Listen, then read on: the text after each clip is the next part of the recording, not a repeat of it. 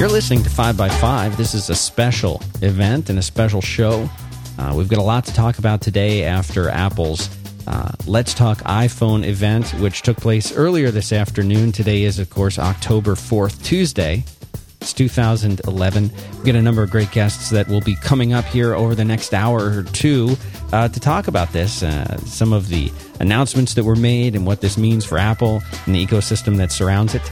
Uh, but before we get started, we'd like to say thanks to uh, to a special sponsor just for this show. It's Juicy Bits. These are the producers of freshly squeezed software for mobile devices. Their newest universal app is called Halftone. It was selected by Apple as its app of the week in both Canada and the U K. It's got over seven hundred fifty thousand downloads and a four and a half star rating in the App Store. What does that mean? It means it's pretty good. Uh, Halftone goes beyond a typical photo filter app and gives you your images a unique vintage style that makes them look like they belong in an old comic strip. I use this thing all the time. I love it. You can choose from a bunch of distressed paper styles. You can uh, put cool uh, text effects and sound effects over it. it it's it's just very cool, and uh, you should really go check it out. They also make a bunch of other apps like three D Camera, a novelty app called Spy Picks, and more. Go to juicy bits software dot com to see all of this stuff. And uh, if you follow me on Twitter, I'm Dan Benjamin on Twitter, I'll be uh, pushing out some codes. You can get the app for free. So uh, without further ado, let's get started. So right now we have uh, here joining us today is Dan Moren. He's a senior associate editor of Macworld. He's actually on uh, the floor there at, at the announcement. Hey, Dan, you there? Uh, yes, I am. I'm technically I'm in a parking lot right now, but I can I can look at Infinite Loop. It's right there. And you were just in. You were in the room. I was. Technically. I was in the room. Yes. And that counts for something. We've also got um, friend of uh, friend of uh, the five by five, co-host of uh, Build and Analyze. It's Marco Arment. Hey, Marco. Hey, how you doing? Doing good. And we've got John Siracusa from uh, another show we do called Hypercritical. Also, uh, you probably know him from his writing in Ars Technica. How are you? I'm just fine. You're just hanging out. Escape from work. He's got I a did. real job. He's the one, you know. That doesn't doesn't necessarily allow for this, so we appreciate you making a special accommodation. I was too too timid to even tweet that you might really be here. Yeah, that's you, timid. Yeah. So uh, we're we're here, and uh, well, maybe we can start with you, Dan. You were just you were just in there. You were just in the room. You were there when they were talking about uh, all the good new stuff. Maybe you can share some of it. And what were the highlights? And what was the crowd reaction? What was it like not seeing Steve up there and, and having Tim Cook do the presentation? What, what did you think? Tim Tim does really well, I think. Um, he's very different from Steve in some ways. Clearly, he's taken a lot of lessons from Steve. But the thing I noticed about him was that he's even slower and more deliberate than Steve is. I mean, when I was trying to type and transcribe some of the things he was saying, uh, I really had no trouble keeping up with him. And maybe part of it's that sort of drawl that he's got, too. Um, but I think since maybe speaking was a little bit out of his element, that they've really coached him pretty heavily. Mm. But he looked good. He got up and he talked very smoothly and talked about, you know, Apple and how excited he was about all the products and sort of gave a recap of all the product lines um, to say, you know, how well they were doing. And he, he got a couple jokes in here and there. And, and I think he overall did really well. I mean, he's not necessarily Steve Jobs' electrifying presence, but, uh, you know, when it comes to Apple, I think the, the, the important thing is that, you know, the products speak for themselves. And in that regard, I think they did pretty well. Although it was... It was somewhat of a strangely structured show because it felt more like they spent a lot of time recapping, obviously, stuff that we've already seen. iOS five stuff, uh, iCloud stuff. There wasn't a ton that was new. There were a few things here and there. We we got to look at that uh, Find My Friends feature, which I think had been rumored for a while. Um, and overall, I mean, the reaction was pretty positive, but I think there was a lot of people, especially those of us in the press who keep up to date with all this. Uh, yeah, we know that. We know that. Let's get let's get to the meat. Um, but they, they certainly delivered at least on that in the iPhone four S later on, which definitely got the biggest response from the crowd. What did you make? Uh, we'll we'll just uh, keep going with you, Dan. What did you make of the fact that this was the four S, uh, something that was rumored maybe uh, as the rumors started coming in later on, confidence was sort of increasing about the four S and decreasing about the five as we were hearing more and more up till the last minutes of the event. Were you guys surprised? Were you there in, in the crowd? Was it still, you know, were people excited or were they like, oh, no, five? Oh, I think they were still pretty pumped. And I mean, a lot of that still had to do with obviously the features that they showed off. Um, and you're right that the, it seemed like the info about the five was decreasing and, and more and more people were confident that the four S would come out. And and when you think about it, it makes sense. As uh, my, my colleague and our editorial director, Jason Snell, remarked, well, you know, and this is basically what they did with the three G and then the three G S. And since people are, most people in the U S are on two-year contracts, it kind of makes sense. Like, this is a great upgrade for, if you're coming from a three G S. This is, you know, miles different. If you're coming from a four, it's still really tempting. I mean, speaking as someone who owns an iPhone four, you see the demo that they showed off of the Siri features, and you're like, well, you know, my iPhone four is pretty close, but it doesn't have all this cool stuff. So I, I think, you know, it's all a matter of branding, right? You know, iPhone five is a name, a number, an idea. And so people think of it as this totally new thing. I mean, could they have called the iPhone four S the iPhone five? It's basically the same form factor, so people might have felt a little more upset about that. But, you know, feature-wise, there's still a lot to like in this one, and I think people were still really excited about what showed off. So, Marco, what, what do you think of this? Uh, I, I can't wait to get one, yeah. to be honest. Um, you know, I, I've said before, I love the iPhone four case and hardware and everything. I really... Uh, I know a lot of people are disappointed that it's not something radically different that, that can blow their mind, but to me, um, not only is iOS five really awesome to look forward to, but I can't wait to get my hands on that camera. Yeah, the camera is crazy. So some of the details about the camera that we found out is it's an it's an eight megapixel camera, but it's way, way, way faster. Uh, I mean, it's not even it, you don't even you don't even want to look at the existing camera anymore. I mean, it, it's it's that much better. And, uh, uh, you know, they, they, they came out and they were just talking about how, you know, for many people, the, the current iPhone four is the best camera they've ever owned. And that's true. I mean, we often take for granted uh, what kind of amazing camera is. Well, this one is is even better. It has, uh, it's eight megapixel, it shoots in ten eighty p. Uh, I mean, it, it sounds, it sounds great. F two point four. Yeah. Uh, the old one, I, I guess I uh, gathered was F two point eight. So this is about uh, forty percent more light, roughly. This enough for you to get one, John Siracusa? If someone else wants to pay for one, I would have got an iPhone four if someone else wanted to pay pay for the data plan. But I, I still don't have any use, really, for a seventy dollars a month plan for data and voice. But the, the phone features look great. I mean, I, I like the iPhone. I've liked all the iPhones when they've come out. It's worth considering also, um, we, do we know yet what Sprint's plans are going to be priced at? Because they Sprint often uh, undercuts other carriers to get customers. Yeah, but then you have to do Sprint. Sprint's not bad. I mean, if it's if it's significantly I, it, cheaper, it depends where you live, though. Yeah. Right. It might be better in New York City, for example. I know you're in the in the New York area. I don't know how it is in a lot of other places. I, don't, I get the impression their network is not as wide-reaching as Verizon and A T and T, obviously. But you're you're totally right that they might undercut on a plan because they are, especially looking forward at this potential T-Mobile A T and T merger. Yeah. Sprint wants to, you know, Sprint will become the low-priced alternative, right? So it's in their interest to try and undercut. thirty-two sixty-four by twenty-four forty-eight. I mean, I, you get to think that if you're if you're an amateur photographer, if you're interested in taking pictures, you, you want to get it just for that. That that's a huge upgrade. That that in and of itself could could justify the upgrade. What do you think, though, guys, about uh, you know? Th- and this is something that uh, all of us really have been talking about.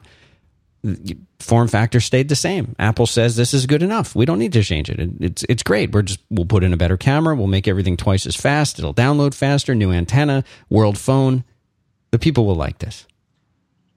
You know, it's interesting that they decided, you know, clearly not to back down. They had all the the whole to do about the antenna and whether or not, you know, holding it wrong, all that, all that wonderful stuff. Um, and I think they they doubled down on the antenna, right? Right. They said we think this is the best.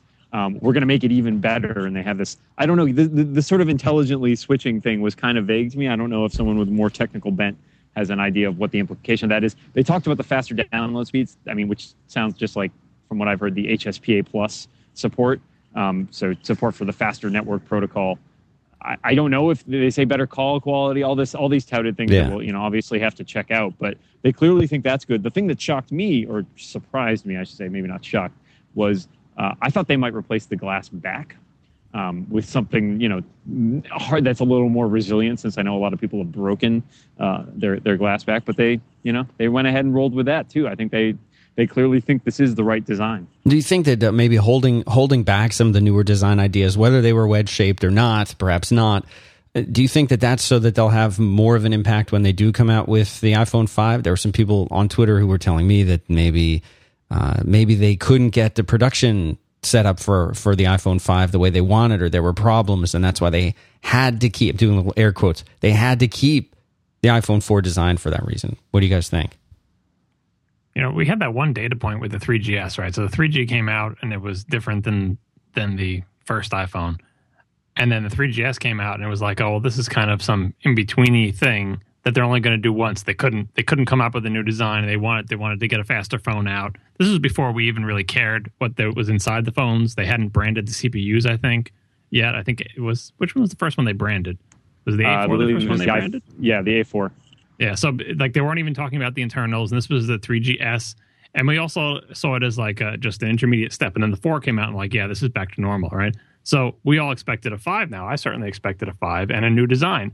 But now they, now there's two data points. Now you can make a little line that says three G, three G S, four, four S. So now after the five, everyone will be expecting the five S. And I saw someone tweet earlier that it's like, well, maybe they're on the two-year contract type of plan where they want you to buy your first phone, keep it for a two-year contract, and not worry about a phone that looks different than yours coming out. You know, if you're an early adopter and you buy them as soon as they come out, as soon as the design changes, oh, I want that one because it's got a new case, right? So you buy it and you're comfortable with it for two years, and then the different looking one comes out. So I think this is establishing a new, it's kind of like Intel's TikTok pattern uh, where they, they do uh, die shrinks and then a, uh, not die shrinks, but they, they do process shrinks and, and then a uh, new architecture alternating back and forth.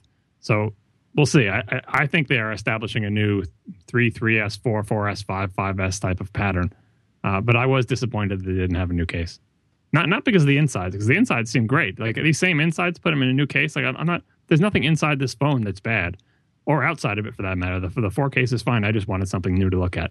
Marco, what do you think the consumer perception of this is going to be? That uh, that people will say, oh, it's a new phone. Oh, it's the same. Oh, it's got a better camera, but it's the same phone. Like, is that going to be, we know as geeks and probably most of the people listening to this show know better than that, know better than to think that. But, you know, there are a lot of people out there who are going to, who are or maybe going to say, well, there's been no change. Now, for the record, we know that without a change to the iPhone four, month after month after month, they've continue to sell them very well. But what do you think the consumer's going to say for this? The the non the non-geek, the normal consumer?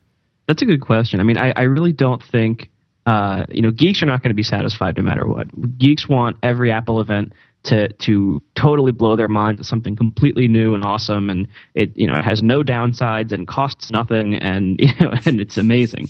And uh, so geeks are always going to be disappointed. Um, regular people, though, you know, I don't, I don't think I don't know how much they follow this stuff. I've heard from a lot of regular people over the last six months or so. Actually, ever since the Verizon iPhone came out, uh, I've heard from a lot of people that they were going to wait until the quote iPhone five came out before switching to iPhone from whatever they were on before. Right. Usually, usually they were Verizon customers who were holding on to either a dumb phone or an Android phone or even a BlackBerry uh, before switching. And I think they were they were doing that because they they knew that iPhones came out every summer. But, you know, now that we actually have the update, I don't think they're going to look at it and say, well, I'm going to wait till the iPhone five. I mean, some will, certainly.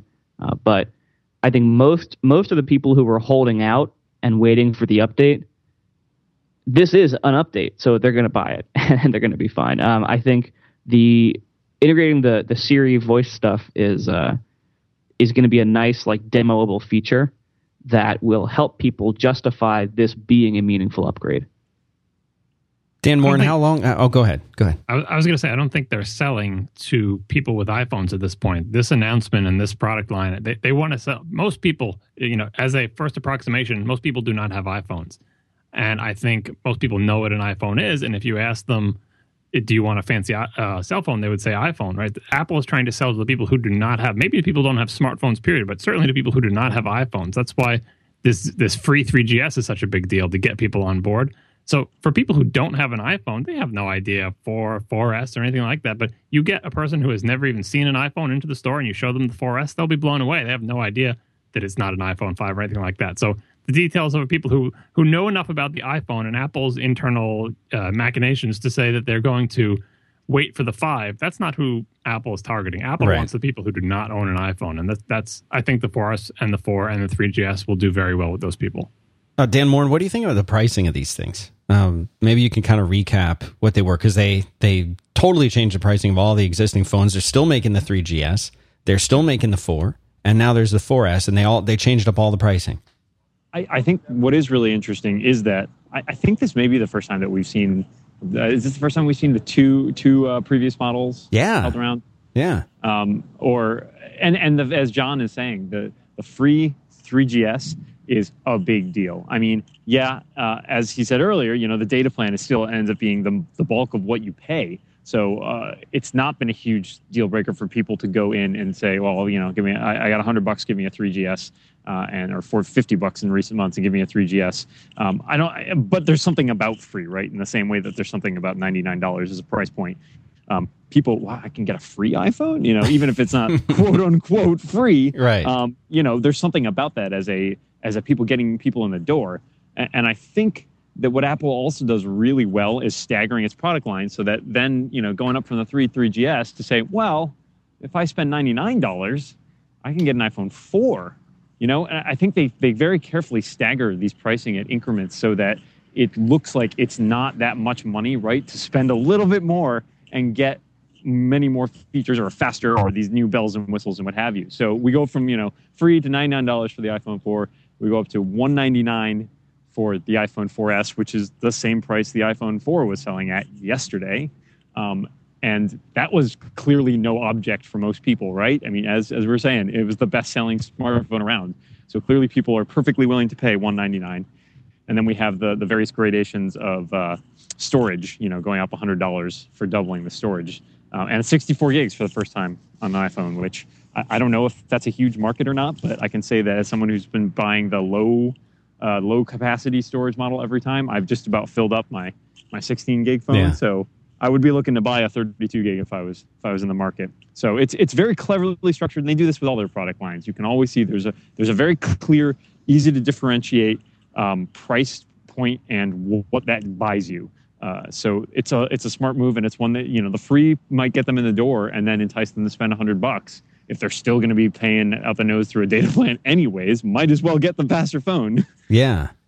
And and that's something. So, you know, you guys mentioned a little, and by the way, Dan, I know that you're like in a parking lot and you probably have to go. So you just say when, and, uh, and you, you can drop out. I, I'm still good for now, but I'll, I'll let you know. All right. Uh, you know, I think, I think it's interesting because I know a lot of people who have been waiting for what, what was being called the iPhone five, which is the four S, which I think is just fine.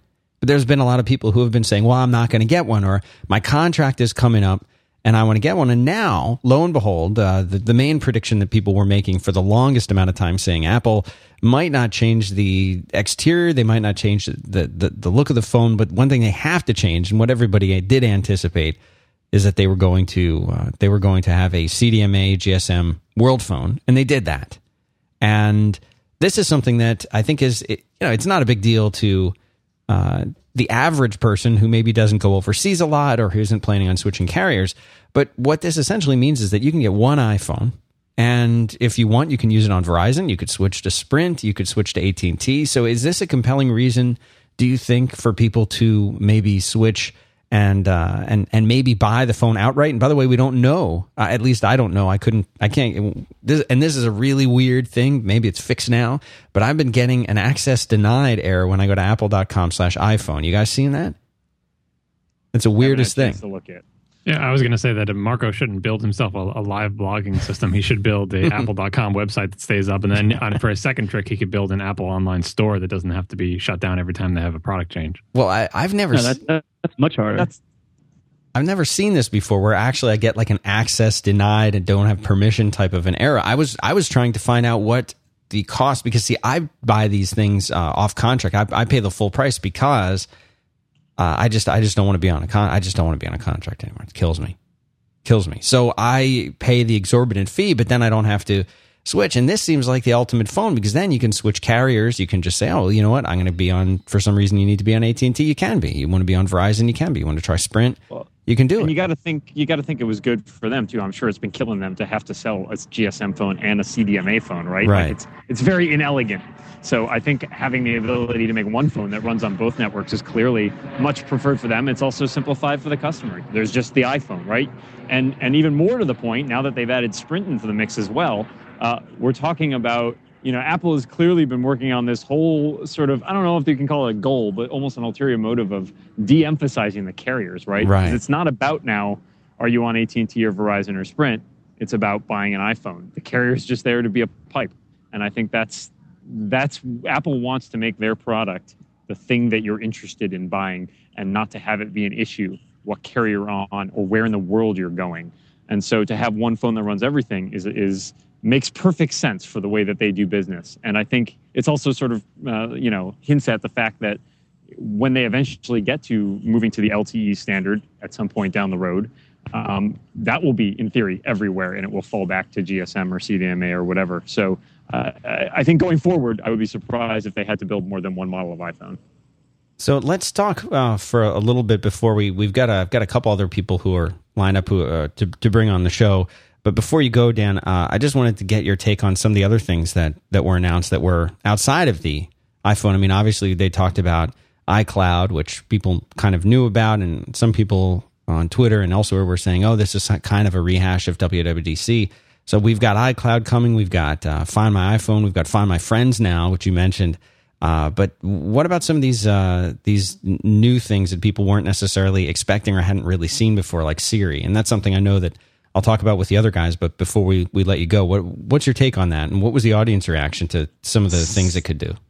I mean, Siri definitely got the biggest uh, sort of oohs and ahs from the audience, um, and the most applause from those of us who are not busily typing away. Um, I think it's it's incredibly impressive. And granted, you know, this all comes with the caveat of this was a demo. This was clearly, I mean, as they said beforehand, they sort of, they massively downplayed expectations. This is a demo, they said. It might mess up, you know, and we're doing a live demo in front of an audience. And so they're constantly, they're trying to really lower the bar expectations. And of course, it performed flawlessly. Um, now, of course, it performed flawlessly with their script of things that they were going to ask it that they had presumably tested to death. So the proof in it is really going to be how it works when it gets out into the wild. But the demo of it was very impressive. Uh, and that's because this whole idea of, you know, they made a big deal out of, to this date, if you've wanted to talk to your phone and tell it to do things, you've really been limited to a fairly limited number of things. You not only things you can do, but the way you can tell your phone to do things. And, and the perfect example is the, the three G S's uh, and four Word's voice control feature, where it does a handful of things. You can call people, you can play some music, um, and it works fine, but you got to use their syntax. You got to speak very clearly and precisely. Whereas Siri can be really smart and, you know, like the computer on Star Trek or what have you, you can ask it a question and it will just sort of uh, figure out what you mean and then give you the data you're looking for. And so, you know, Forstall demonstrated this by by giving a couple different examples of asking about, you know, the weather. Do I need a raincoat today? He would ask, and it would show him the weather because it can parse uh, raincoat and figure out what that means. Uh, and it, it again, it, it looks really impressive, and it, they demonstrated, they sort of showed off the library of, of apps that it's built in with, and it's it's fairly pervasive in, in the O S. It's just a lot further reaching than voice control was, and so things like you can tell it to set you an alarm at a specific time, or you can have it look up contact information, or move your calendar events around. And there's some uh, looked like there's some really neat uh, like geolocation stuff going on, like when I leave work, remind me to call my wife, and and right. it sort it of knows, knows where you are. It knows not only where you are, but it knows who your wife is, which is a little creepy if you think about it. Um, and so to to parse all this information, obviously a lot of this is happening up in the.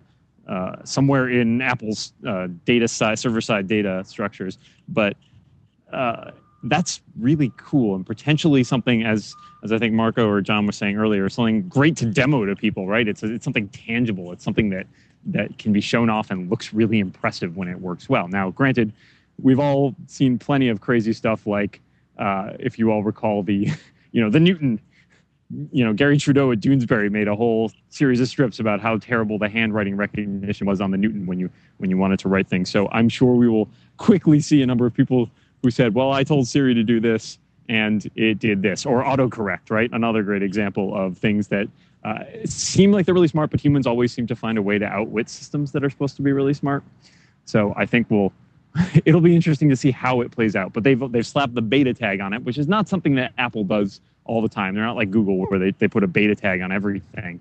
Right. But they said they'll have more services and more languages in the future. And so, I mean, clearly they'll be working a lot harder to make sure that this performs as as well as they've demoed it. And I think if it if it does even half that well, it's it's still pretty damn impressive. Yeah, very cool. Well, Dan Moren, thank you so much for uh, for joining us today. Dan Moren is the senior associate editor over at Macworld. You can read uh, what he writes over at macworld dot com and in the uh, the print magazine as well, and you can, of course, can and should follow the man on uh, on Twitter at D Moren. Thanks so much for being here today, Dan.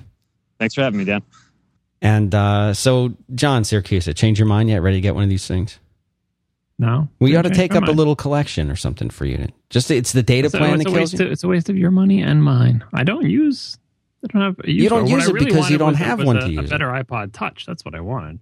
And so what do you think about that? That's a great topic. The uh, iPods were announced, and Marco had made a prediction that... Uh, What, what do you? What do you? Well, you know, you had, you had come out and said that uh, you predicted that maybe, maybe uh, they were going to completely drop the classic from the iPod lineup. What I when I saw that when they they didn't they well they well, here's what they did though, and I was I thought you were right. I was like, oh, Marco was right, because they threw up a picture that showed the iPod Shuffle, the iPod Nano, and the iPod Touch. The classic was noticeably missing. Uh, and yet there it remains on the website, not discontinued, still still available for purchase. They didn't mention it. Which I think is the same thing they did last year. Um, I mean, and we should talk about the Nano also. It did get a, a looks like a software-only update, maybe? Is that? Yeah, I think case? it's a software-only update. And, and I think I don't it, even, and we don't know, if, you know, will this be available as a software update for old Nanos? Who knows? Yeah, we don't know. But the, one of the things that they, that apparently the, The thing that made the biggest splash of all of the news today was that you can get Mickey Mouse on your uh, on your iPod Nano, which, you know, I think I think that's they could have just ended with right there. Yeah, it's so you know Apple kind of accidentally took over the portable gaming market. Like once once they saw that this was a big thing, then they pushed harder, and it was less of an accident. But they you know people kind of took Apple's products and you know the iPhone and with the App Store and everything, and kind of forced it to be an awesome gaming machine.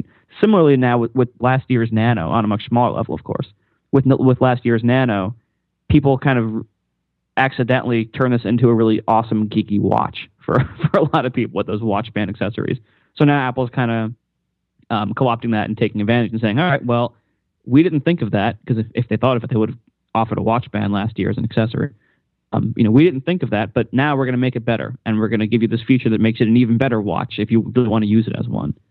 Um, so I, I think that's interesting. But I think what's most interesting about the iPod updates today is that the Touch wasn't updated effectively. Like it, as far as I can tell, it's the exact same product, but now there's an option for a white uh, face. Otherwise, it's the exact same internals, the same capacities, the same pricing, and it's. I think it's extra interesting that this is like a gaming device supposedly. Like this, this is a, a device that they really bill as like the ultimate gaming device, and it doesn't have the A five or the A five's associated video card. Um, that I think is interesting, um, and you, it's worth asking why. You know, why why isn't there an A five? I'm guessing, you know, obviously uh, there might might have been a battery concern, because the Touch has that very very thin case that doesn't have room for a big battery, um, so it. You know, it, it can't it can't have all the demands of an iPhone. An iPhone has a bigger battery because it has all the cell radios and everything. Um, you know, in the iPod Touch, you know, maybe there just wasn't enough pa- power to power the A five. Yeah. Um, maybe maybe the A five is just too expensive. You know, the iPod Touch has to be, it has to take what what is many of the same parts as a six hundred dollars iPhone and be able to sell them for like two hundred dollars. Um, so it has to skimp on a lot of part quality and, and selection. Um, to get it to that price point and still have any margin at all. And uh, so maybe they just figured, you know, they could uh, cut costs. It's also possible that maybe they're having manufacturing yield issues with the A five, and they want to make sure that uh, they can keep manufacturing as many iPad twos and iPhone four S's as possible without having the iPod Touch also competing for that same inventory uh, or the same yield of uh, A five chips. So we're going to... Well, go ahead, John. Uh, This is the same as the three and three G S thing. Remember when they, I forget which generation it was, but they did the same thing with the old iPod Touch, where one revision, the iPod Touch didn't didn't get the new iPhone, didn't get the A four basically across the line. Are you sure? Kept, I think it... They kept the will, old chip, and they they bifurcated in the it cheap into one. A few, yeah, in the cheap one, it didn't it didn't get the the A four. It certainly didn't get the new camera and stuff like that, because that's just way too expensive for uh, for uh, something that has to cost as much as an iPod Touch. But yeah, like that that was like a weird scenario where you're like, so you're telling me if I don't buy the very, very best iPod Touch, I get the old iPod Touch? That seems weird, right? So now here they're doing it again, only you don't even have the option of an A five one. Uh, and I think it's the same, what you said about making sure they have a, enough A five chips for their two flagship products, the iPhone and the iPad. It's probably similar to what they did for, let's not put the A four in every single iPod Touch. Let's just put it in the top of the line iPod Touch because we're not sure we'll have enough A four chips to go around, you know, that type of thing. That's that's sound planning, but it makes iPod Touch fans very sad. And yeah, and you were one of those. You were one yes. of the sad, the sad iPod Touch uh, yes, fans. But I'm very patient too, so I will just wait. So do you think then that the next time that we'll see an update to the iPod Touch will actually be around the same time that the iPhone five comes out? God, I hope it's not that long. Yeah. Could be, though. No, I, I bet it will be. I bet it's going to be next fall. Could be next June. You never know. That's possible. But yeah, at any rate, sometime next year, that's not the spring, probably. It's you know, who, you know who probably be, would, you know, uh, so. you know, probably would know, maybe, since that is kind of a rumor. Maybe we get uh, Ar- Arnold Kim on here. Arnold Kim is the uh, founder of uh, Mac Rumors dot com. Hey. How are you doing today? I'm doing pretty well. This is the first Sorry time we've we've had you on any one of these shows, but uh, Mac Rumors dot com, that's your baby. Yep. So much. we we were just talking and we were wondering, you know, what uh, what what the scoop is on this. I mean, when do you think we'll see an iPhone five? When do you think we'll see an updated iPod Touch for the the sad uh you know, disappointed iPod Touch uh, users out there who were really hoping for an update in some way? Yeah. Now, the iPod Touch is, uh, was sort of surprising. I mean, I think there were whispers about it not getting much of an update uh, in the weeks leading up to the event, but um, I don't know. I'm not sure why. I mean, maybe Apple felt like they had to stagger it from the iPhone, which is how it's been traditionally launched. Like, I guess iPhone in June and uh, updated Touch in September, but I don't know. I don't, I'm wondering if, you know, if, If Apple doesn't, if, if it's a focus issue, or whether they just feel like they can't upstage the iPhone, uh, you know, by upgrading the Touch so quickly. Um, and I guess the other thing is, um, you were asking about the iPhone five, like yeah. the actual iPhone five, like the redesigned potential yeah, one. Yeah, yeah, yeah. You know, from what I understand, that, that was actually real information. I mean, I, I don't think that was a um, completely out of nowhere. Those those cases everyone saw. You're talking about the wedge-shaped case. Yeah, the tapered sort of MacBook Air looking sort of taper on it. Um, when you say real, I mean, what, what do you mean real? Like they were really being made in a factory, or well, no? I mean, I think they re- they really came from Apple. Like that that was a design that actually came from Apple, from my understanding. Huh. And and it was in prototype form at one point. And there was one report that actually said it was stolen or leaked from a Foxconn factory. But even separate from that, I had heard that uh, it was a real prototype, you know, floating around, you know, in Apple's, you know, whatever Apple, however Apple does their prototypes. But what, if that's the case, then oh, I'm sorry. Go on. No, I was just going to say, what do you what do you think of uh, of the complete lack of mentioning of the iPod Classic? People have been, you know, thinking that it was just going to be taken away completely, and here it is, still on Apple's website, still available, uh, not mentioned, not even pictured at the event, but there it still remains. Why are people so eager to get rid of this thing and kill this thing off? Oh, I mean, I'm not sure. If, I don't know how eager people are, but I mean, it's just looking at those numbers. Like if you look at Apple's, you know, revenue, I mean, the iPod line as a whole has been sort of a much smaller percentage of their um, of their total revenue. So it's just sort of the writing on the wall.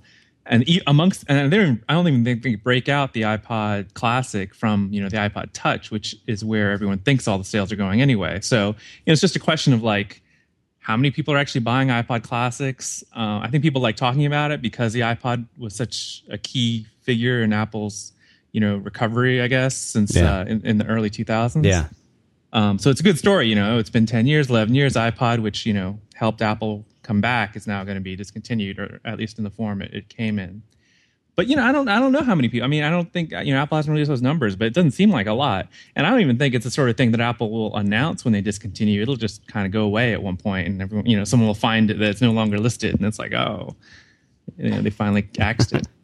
Yeah, I mean, that that's kind of what people have been predicting. But uh, you, what do you think in general about what was announced today? Not not so much the software side of it, uh, but the hardware side, and especially specifically the pricing of these things.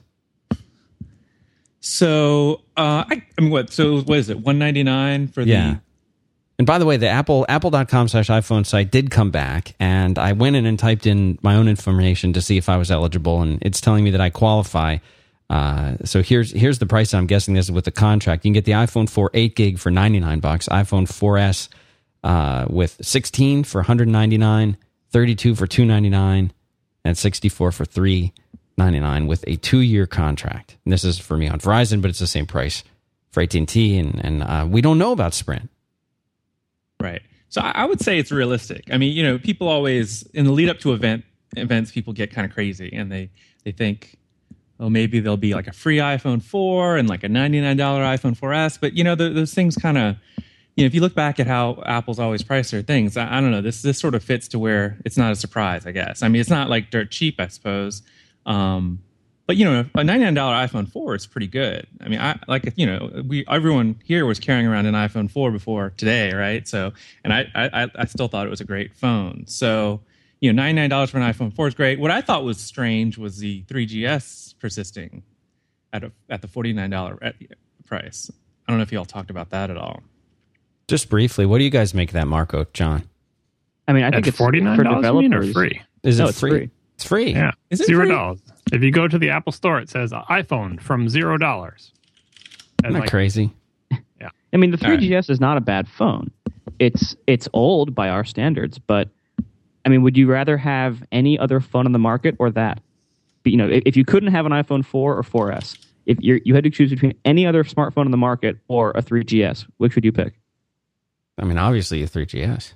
I think it's a mistake to keep the three G S around as is, though, because you if you sell that to people, there are a whole menagerie of applications and particularly games that are not going to be at their best on the three G S. I, w- I think it would have been better for Apple to field a model that they know they can manufacture for a similar price to the three G S, take lower margins on it, and not saddle users. Like, whatever the bottleneck is on the three G S, whether it's like the G P U or the RAM limit or whatever thing is going to be most... is going to hamper people most. It's going to drive Marco crazy for like, oh, I got to get InstaViver to work on the stupid three G S. Who still has that thing? You know? Yeah. If, Honestly, if I'm sells, happy with it. If I'm Apple sells millions of three G S's, though, aren't you going to be kind of annoyed if people say, oh, my thing is a little slow. What do you have, a three G S? Well, there, the reason, one of the, the biggest reasons it was hard to support the three G all this time, because they were selling the three G until about two years ago, or until one year ago. Anyway, um, the three G is very is very hard to support because it has only one hundred twenty-eight megs of RAM, and the O S takes pretty much a static chunk of that, and so you, applications had about twenty megs to play with. Um, when the three G S came out, almost all of the added RAM, it went to two fifty-six, and almost all the added RAM was avail- was available for apps to use, and so you know it, you didn't you didn't get twice as much RAM, you got like five times as much RAM to use in your apps, roughly. So. Uh, supporting the three G S really isn't that hard. You know, it's nothing like supporting the three G. The C P U is indeed much faster than the three G C P U. Um, games will definitely suffer a little bit because the G P U is more significantly slower compared to the more modern hardware. But uh, for, for most applications, uh, supporting the three G S hardware is not that difficult. It's not that big of a deal unless you're doing really C P U-intensive stuff. Does it run iOS five? Yes, it does. Yeah. So I'll say, so now that I know it's, it's free, I'll say that I think the three G S at free is actually a great thing overall. Because I don't think these people are, you know, people who are looking for a free phone aren't necessarily like going to be complaining that, you know, Rage or whatever doesn't run on it really fast. I think it's just a great entry level for the iPhone. You know, if, if, because I, I, you know, you, just, you hear like there's a lot of free Android phones and people just walk in and go, well, you know, I just want a free phone. So I feel like it'll, it's a market that Apple hasn't been in, I guess. And is is A T and T the only one selling the, the three G S uh, still? I think they are. Yeah, yeah so it's just A T and T. Just yeah. A T and T. So that's the only way to get it. We don't know anything about the Sprint pricing, though. We don't know uh, when it's even... Do we know when it's available? I mean, so another thing we should mention, and this is something that really surprised me, and I wondered if you guys had any thoughts about this. I was really surprised. I mean, I was hopeful, but I remember before the show, I was, uh, I was kind of musing about when... Uh, when exactly we were going to get these things, when they were going to ship. And I, I thought, you know, maybe end of October, maybe early, no, maybe November first, you know, something like that. And here they are. You can pre-order them on Friday and just uh, just a few days from now, and they'll be available on the fourteenth, which is only ten days, not even a full two weeks from now. What do you, what do you make of that? I mean, it may have been the software that was holding things up. You think so? You actually think that, that they had wanted to do this earlier, and that they had everything in, ready to go in production, and they were just sitting there waiting, uh, waiting for the, the software to catch up to all this, or maybe it was the services. What do you think? It's always know. the software. It's always it's, the software. If something is late, it's always the software. Is my book like, especially since they're not doing something dramatic and new and revolutionary with the hardware. Like it's not an all new design, and not, it's not an all new. You know, the, the chip that's in it was in the iPad. Uh, I we first of all, iCloud. the latest of the late, I would have to say, is iCloud, because that's the type of thing where you can think you're done, but you're not really done, and you're constantly paranoid that the whole thing's going to crash and burn under load. So they've got to be freaking out about I- iCloud. And then iOS five, uh, Marco's used the beta, so he can tell me, but the, the early betas, it didn't look like they were ready to ship. They were a big, hairy mess. And I'm sure they've gotten better, but like, I don't, if you told Apple, please ship iOS a month and a half earlier, I think they would have said it's not quite ready yet. Mar- Marco can confirm or deny. Oh, definitely. I mean, the, the the latest beta we had is now a month old. So, you know, keep in mind, this is a, a month outdated, but even beta seven from a month ago is not stable enough for me to tell people, oh, yeah, you can you can put it on your phone. You won't have any problems. Um, there there are still definitely issues. And I'm guessing in the last month, I mean, certainly fewer issues compared to like like beta five was really bad. six was decent. seven is was was decent as well. But Um, you know, they, they've made a lot of progress, but definitely like a month and a half ago, maybe like in the beta, beta five, beta six days, it definitely wasn't ready. And certainly when they gave it to us at W W D C, it was nowhere near ready. Um, so it's it's certainly very plausible that the software was entirely responsible for this delay. Hmm. The other and don't round. forget, uh, don't forget, no one has seen Siri. Like Siri has not been in the betas. This, this right, right. This is the that was uh, I was going to ask about that and. Um, You know, I, I'm I'm just wondering, Arnold, like, did you know about Siri? Did you know what it was going to be called? Were you anticipating this? Did your sources leak this to you? Yeah, we actually did a pretty close mock-up of what the interface was supposed to look like. We'll put that in the show notes. I haven't seen it, that. It looked pretty. It actually looked pretty close. Um, but the I guess I was going to mention the other um, variable that may have been a factor was I think there was a lot of talk about uh, rights negotiations with Nuance. Uh, at least back in like right before W W D C, so you know maybe there's some political issues too, like you know trying to get I don't know what the licensing terms are for Apple and whether they could launch it um, earlier or not. But yeah, no, from the Siri stuff was pretty well predicted, and it sounds like I don't know. It seems like a lot of people knew about it. Uh, I mean, there's always speculation, but uh, things were pretty. Seemed like the rumors were kind of spot on on that one. And uh, it looked great. I mean, from what little I saw, I wasn't actually in the event, so I was kind of following along on the live blogs. And uh, yeah, it sounded great. You could do all these things. I guess in practice, we'll see how it works. Now, Marco, do you know Siri is going to be fully integrated into the O S and available for uh, for you know somebody like you who's developing apps to just integrate this right into your application? Uh, in iOS five, we don't know, but almost certainly not. Um, I'm pretty sure if and if that was anywhere in the G M documentation, somebody would have mentioned it by now.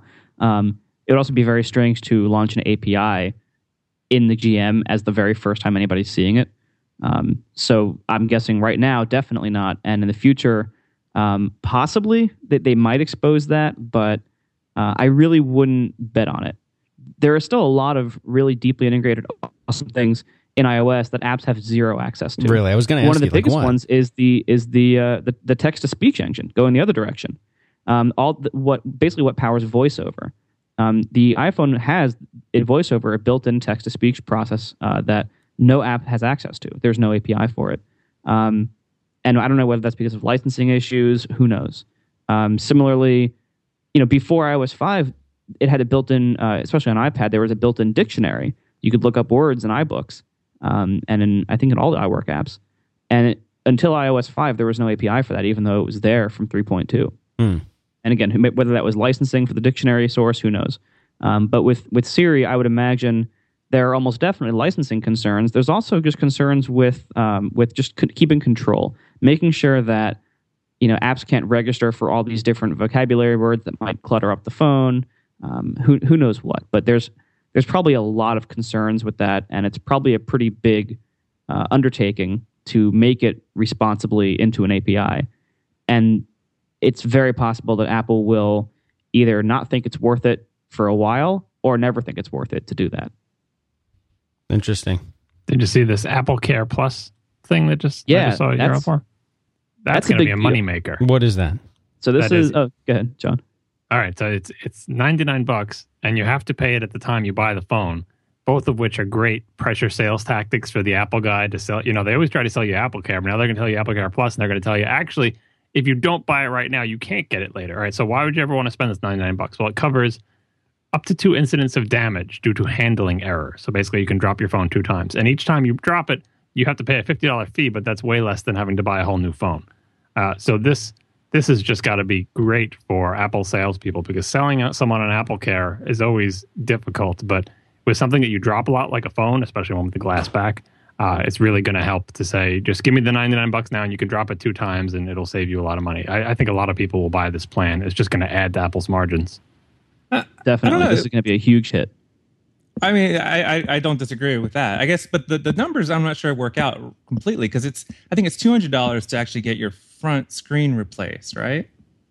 Yeah, I think the diff- there's a difference in price, because I know that I dropped I dropped mine and cracked the back of it completely, and they charged me only something like uh, it was like something like twenty-nine bucks to fix the thing.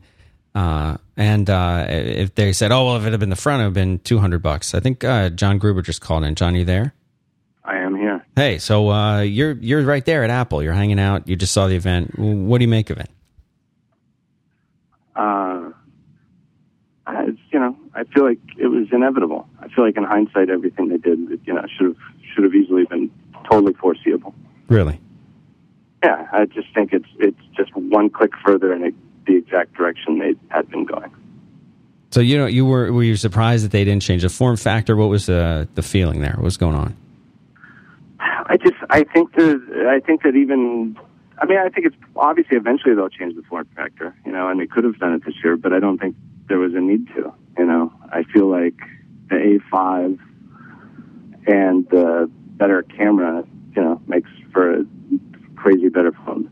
Now, are you are you calling in right now on, on an iPhone four S right now? Can you say? No, I am not. I am calling on my uh, A T and T iPhone four. So what do you? They did have an, they did have a hands-on area though, so I did get to play with the four S. So talk talk to us about the speed and the performance. By the way, and uh, you can say hi to the other guys. We've got uh, Arnold Kim, the founder of MacRumors. We've got uh, John Siracusa and Marco uh, Arment on the line here. Hi, fellas, how you doing? Good. No, hey, do you guys good. have any questions? I mean, it's you know, it's exactly what you think. Actually, I have I have a question. Do you think it would have been significantly different if Steve was the host of this event? Great question. Or does it not even matter? I don't think it would have been any different. I don't. I, I can't imagine what would have been different. Uh, I guess I don't. I don't know what you guys have talked about. I mean, I obviously have not been listening in, but uh, I, I thought it was a little, almost it, it touches a little conspicuous in a few spots that, that they sort of talked around the absence of Steve. Um, for example, the the best example I think was with Schiller. And the whole Siri thing is obviously the one more thing, because he said I have five things or four things to talk about, and uh-huh. here they are. And then he said, I haven't even given you the best feature. But they didn't put up a slide that said there's one more thing, because that is a Steveism. They so retired they that number. It, you know what I mean? They presented it the same in the same order, where they saved what they thought was the most impressive feature for the end, after, and there was a sort of moment where it felt like a coda. But they didn't say it the same way. They didn't say one more thing. Uh, Did, I mean, isn't that isn't that kind of like Steve's thing? Like, do you think we'll ever hear a one more thing said in the scope of, hey, one more thing ever ever again? Or was that that was just Steve? I think that was just Steve. Yeah. I think they still might present it that way, but they won't use that exact phrase. Right. You know what I mean? Right. They Maybe might have a surprise, a but yeah. Right. Like um, it's too soon now. Yeah. You know, and, and you know, it's it's un, you know, it's a weird sort of, you know, it was a weird event, you know, because it was the first event without Steve, so that was a little weird. I don't think that they would have presented it any differently though. So t- um, tell me about that though. What was the? What do you feel like the overall thing? I mean, earlier on uh, on the show we were talking, people were uh, were saying that maybe this isn't so much a phone designed to appeal to current iPhone four users as much as maybe potential new iPhone users. Oh, but definitely. I think that's definite, and it's the fact that everybody's on two-year contracts. You got, you know, I think that they're absolutely on a two-year cycle. You know, if lots and lots of iPhone four users don't upgrade, I, I, of course they're not going to. Normal normal people don't do that. I mean, I mean, how many iPhone fours have they sold? They said, I don't know, whatever the number is. They said it was more than all the grand total of iPhones, iPhone threes, and iPhone three Gs. three G Ss combined. Uh, normal people don't don't upgrade till their contract's up. I mean, I, I, nobody I know who's not a, a nerd ever would even think about it. So is uh, this, I mean, is this not a good time then for people who want to get a new iPhone or or get an iPhone? Like no, if, if you have a three G S, you better upgrade it now, right? Right. Yeah, you should upgrade, right? You should pre-order on the first day. If you've got an iPhone four, you've just got, it's the same as all the other years where you have to decide, are you the type of person who, you know, who pays a, a higher price to upgrade off off contract? I mean, right now, what are you going to do? I'm an idiot. I'm going to buy one. What? See, I, I have a really annoying timing here. I just checked. If I buy it on uh, after November twenty-fifth, I can get a full subsidy. But if I buy before uh, November twenty-fifth, I pay an extra two hundred fifty bucks. Well, I think and I'm, I'm actually switch. considering. I'm Sorry. seriously thinking about switching to Sprint.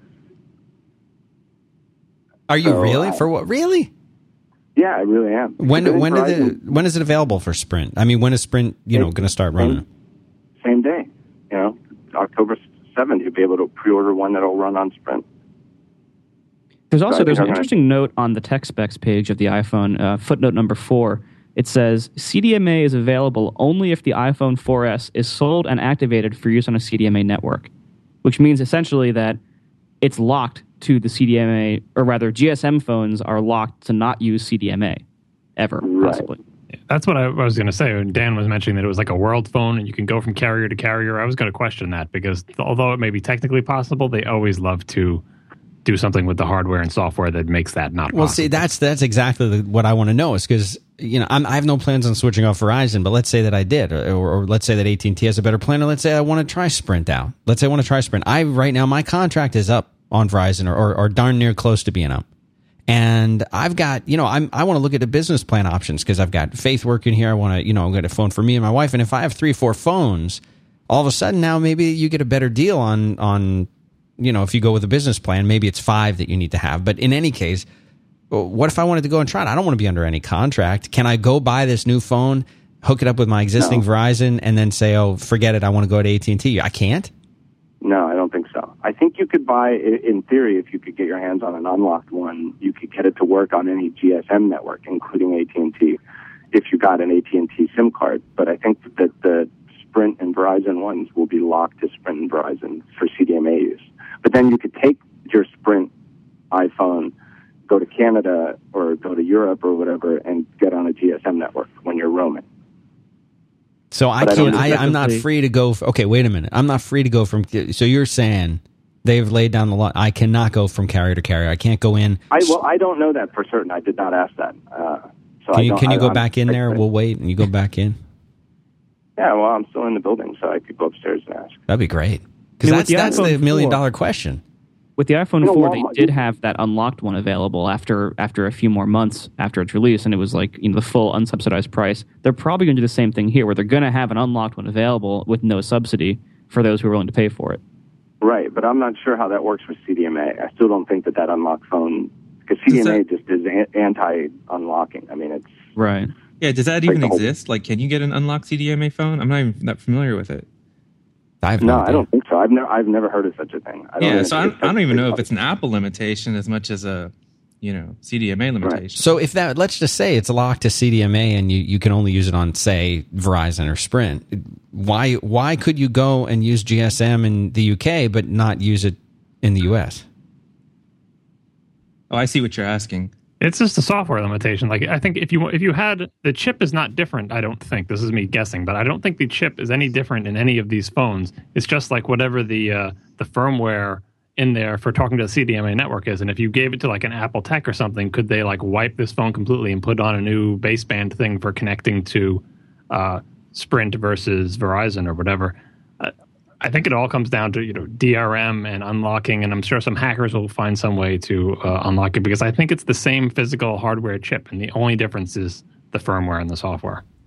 Well, I think what, what Dan, I think what you're asking is, if you buy a Verizon iPhone four S, can you plug an A T and T SIM card into it and yeah. have it work? Yeah, I think, I, I think you could. No, I think you could. It couldn't. But you couldn't be on both. A, you couldn't be on both at once. It couldn't be on both at once. I don't. You think. could switch. I, actually, that's a good question. I don't know about that. Because I, yeah, I don't know about that because that's not roaming. Yeah. Yeah. I got a uh, question for John. Uh, okay, and I got I got one after that. So go ahead, John. Seriously. So they made a big deal in, in the keynote, or I'm looking at like the feeds or whatever, about the speed of the camera, how the first picture is like one point something seconds and the next one is zero point five. But what everyone wanted to know who was just looking at the text feeds was, how long does it take from the time you pull the phone out of your pocket to the time you can take a picture? Did you test that with the hands-on things?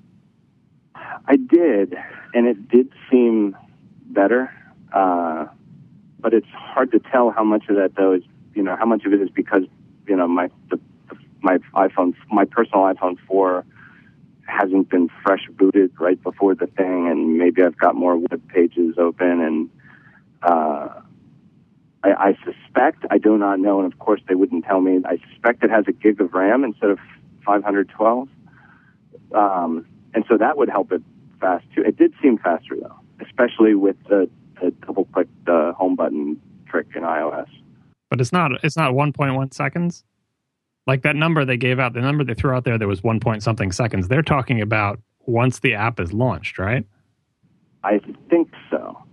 one point six, I think, was the time for the first photo, and then like zero point five for each subsequent photo. Yeah. And it definitely did seem that, you know, to, to take a series of photos was faster, way faster than any iPhone I've seen before. Uh, I can also say that the camera definitely looks, at least when you're looking at the pictures on the iPhone four screen side by side, it just looks way more like a real camera, like flesh tones. And um, like the room we were in was indoors, but it had a fair amount of sunlight. Um, And it just looked, I was standing next to Jim Dalrymple, who's a very, very handsome man. So oh, yeah. I, I, I had the two phones, my phone and the new one, side by side on his face, and his skin looked way healthier on the, the new phone. That's, that in and of itself is pretty impressive, that you could make him yeah. look anything slightly, you know, normal. Um, and it's also slightly wider angle. So, like, if you take a panorama shot with the two phones side by side, you're going to get a little bit more...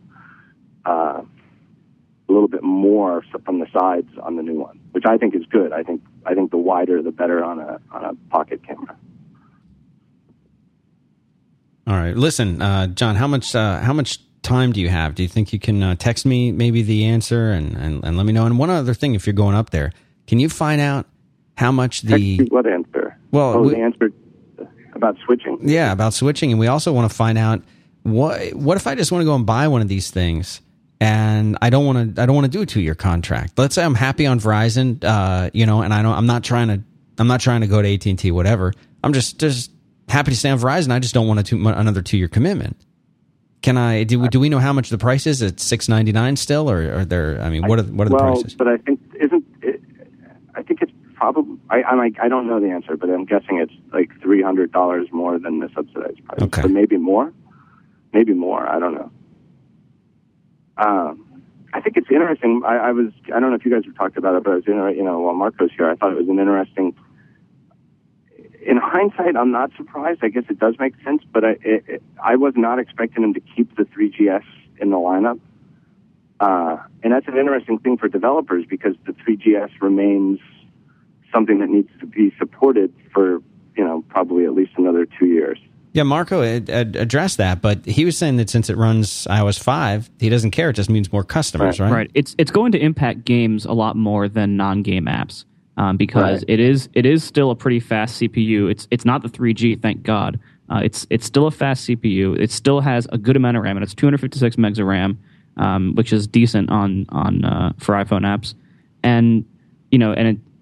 It's going to be a lot easier to support than the three G or the original iPhone uh, certainly are by today's standards. Um, games, though, are going to hurt a lot more because it really is a much slower G P U compared to what's in the iPhone four. They also, they, I mean, you know, and they never answer real technical questions, but uh, I was trying to get an answer as to whether the new antenna design, have they added an extra antenna that wasn't there before, or was there always these two antennas and it's only just that now they're able to switch between them on the fly? Right. And they, they did not answer. But if you look at the at the marks, there's four of those rubber separators between the antennas now instead of three. So I think that they've added another antenna to the frame. You know, and clearly, I thought it was so clear in Schiller's diction that it was sort of a big... I mean, I think it's a good idea, but I think they're still bitter about the whole antenna gate thing. Yeah, they don't, they don't want that again. And they're not going to, they weren't going to come out and say, this takes care of this, where you have your finger on a certain spot. Like, you probably have to put your finger on, like, three spots at once to do it now or something. Uh, um, but I guess, you know, as you think about it, in hindsight, you know, the, as busy as all of Apple's iPhone engineers are, you you can only guess how busy the uh, antenna engineers have been since AntennaGate. Yeah. It's exactly, it's exactly the same thickness, I, I think. Case makers, at least the ones that have already updated to support the Verizon one, where the switches are slightly moved, uh, like the mute switch. Uh, it's, I'm, it's, you know, it seems almost certain that existing cases will snap right in. There's there's almost no way to tell it apart from an iPhone four. Do you think, John, that we're getting close to a point where Apple is just pretty happy with this form factor, and that people should not judge based on the form factor and, and look yeah, more absolutely. at the features? Absolutely. I mean, I, I don't think they could have been more clear about it. Uh, you know, I mean, I guess eventually they'll do something new, but I don't know. And maybe this is a, maybe this is like a new pattern. You know, like most of Apple's patterns are annual. Maybe this is like a new two-year pattern where if they come out, if the next phone has a new form factor, you can pretty much bank on the fact that the next year's phone will be that one S. Mm-hmm. Right? Right, like the TikTok. three G S, and you go to a new form factor and you go four S. So then maybe next year there will be an iPhone five, and then the year after that, an iPhone five S. Yeah. I mean, Arnold, is that kind of what you're seeing? I mean, do you think... Oh, I mean, I, I just pattern recognition. I don't, you know, no one's talking about the, the next two phones yet. Um, although, you know, a, a lot of the stuff we talked about for the iPhone five, you know, the tapered design may still apply for the next year's design. But no, it seems, I mean, based on just pattern recognition, it seems like, you know, the number repre- may represent the form factor, and then, you know, maybe there's a faster one, a speed bump, uh, if you will. I w- I'll, I'll say this, too, talking to a bunch of the other hacks out here, that there's a lot of mystery about the whole tapered iPhone with a four-inch screen and all these case makers who jumped on it. Like, even more than has been published about it, an awful lot of press people have been contacted by various people, you know, Uh, an awful lot of sources claiming that they know that it's real. You know, obviously they were all wrong, but there was a huge amount of speculation on that that wasn't even published, that people were just like, well, I'm not running with that. It seems, you know, weird. It was very strange. Like, a couple people I know, Cult of Mac ran it yesterday from the, I think it's Hard Candy or something like that, and they like were bragging about it, that they're ninety-five percent certain, and they've already spent one hundred thousand dollars on tooling and all this stuff, and that they shopped that around to a lot of people. I mean, I think they were just after the publicity of, like, pre-iPhone getting the publicity of saying, you know, this case maker has spent all this money on, you know, sure that this is the design, but, you know, an awful lot, it seems like an awful lot of people were, were misdirected. All right. Well, listen, uh, Arnold, uh, Kim, thanks very much for, for being here. Uh, appreciate it greatly. You can uh, read Arnold's writing over at uh, Mac Rumors dot com. And you're on Twitter too, right? Yep. Arnold Kim. All right. Thanks very much for joining us. Everybody go check out his work. Thanks. All right. Thank you. And John, how much uh, how much more time do you have? Do you have to go? You're going to go uh, back I, in? I have a couple more minutes if you guys have any questions. I mean, uh, I got to play with the Siri stuff.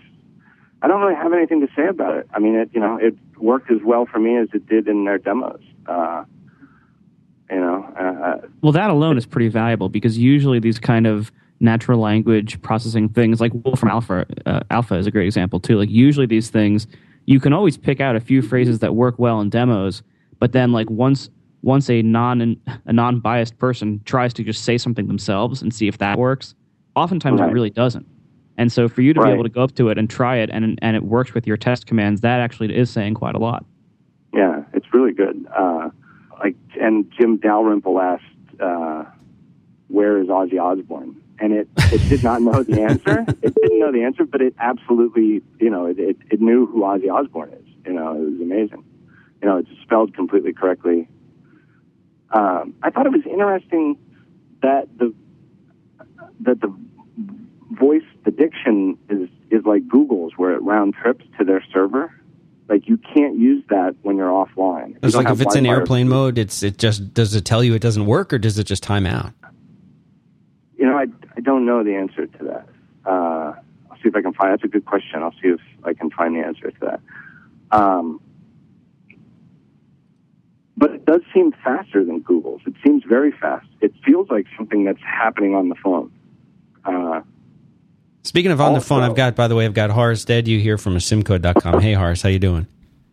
Hey, Dan. How how are you? I'm I'm well. Good. Good to have you here. We've got John Gruber uh, calling in from, uh, I guess, the floor of somewhere in, in Apple's secret uh, compound. We've got Marco Arment and uh, and John Siracusa on the line. Hey, guys. It's late there. Where? Uh, where how, what time is it? Like two a.m. there? No, it's only eleven. Okay. Are we keeping you up? No, no, I usually stay up a bit more than this. Well, John's there on the floor. What kind of questions do you have for him? He's he's just. Uh... Well, I mean, just, I, I would love to hear a question from Horace. Just, just let me finish my observation, which is that if the if the diction is round tripped from the phone to yeah. the cloud, what's the point of limiting it to the iPhone four S? I, I'm not entirely sure. I think some of it. I think the answer is a little bit marketing to get people to buy the four S. And I can't help but think that some of the processing is going on locally because it seems too fast. It seems like it happens too fast for even if you consider that Apple has excellent, excellent Wi-Fi. It just seems like it's it it parses what you said way too fast. So you're, you're saying you're saying that, that this is a, a forced limitation, just and and that maybe one day they open this up to the regular iPhone four, maybe even no, the three G. No, no, they're never. I don't think. No, they're never going to open it up to the four. I don't think. Um, but it's. I'm. I'm not quite sure why though. I, if if the processing is going on up in Apple servers, I think the answer is that some of the processing is going on Apple servers, and some of it is happening. Like maybe it takes like a first crack at it locally, and then it sends it to the server just to see if it can come up with something even more accurate. If you're right about the thing having a gig of RAM, I think RAM could be a factor because drag and dictate on the Mac takes a huge amount of RAM to like load your voice print profile or whatever. So even if it's sending stuff up to the server, it still may be translating it into, you know, sound sequences or whatever. And if the thing does have a gig of RAM, I can imagine them saying, well, we know the speech recognition is a RAM hog and we don't want to booting all the other apps out of memory on an iPhone four. I'll, I'll tell you what's interesting about that is that I wasn't my question, but somebody else asked, is that There were, you know, there were widespread reports that, in addition to Siri, which we know Apple was an acquisition by Apple, that there was going to be a deal with Nuance for the Dragon naturally speaking technology, and they said they had like it was like a no comment. So I don't mm. think that the Nuance stuff is in there. I think it's, you know, it's all Siri powered or you know new stuff from Apple. I'm not sure if the old Siri stuff that Apple acquired was was that. voice recognition, or was it just the natural language part? Like after you know what the query is, it it can help you do things. I don't I don't I don't know. Uh, I, let me ask not, this question then: uh, was there actually a text to speech being demoed? We have no idea from where, where I was sitting. So was was the device speaking back to you in a in a yeah. clear a clear voice? Yes. Uh, and. How good was the quality of that of that um, voice? How good was the the? It was very very you know, good. It you know okay. It's at least as good as the ones on the Mac.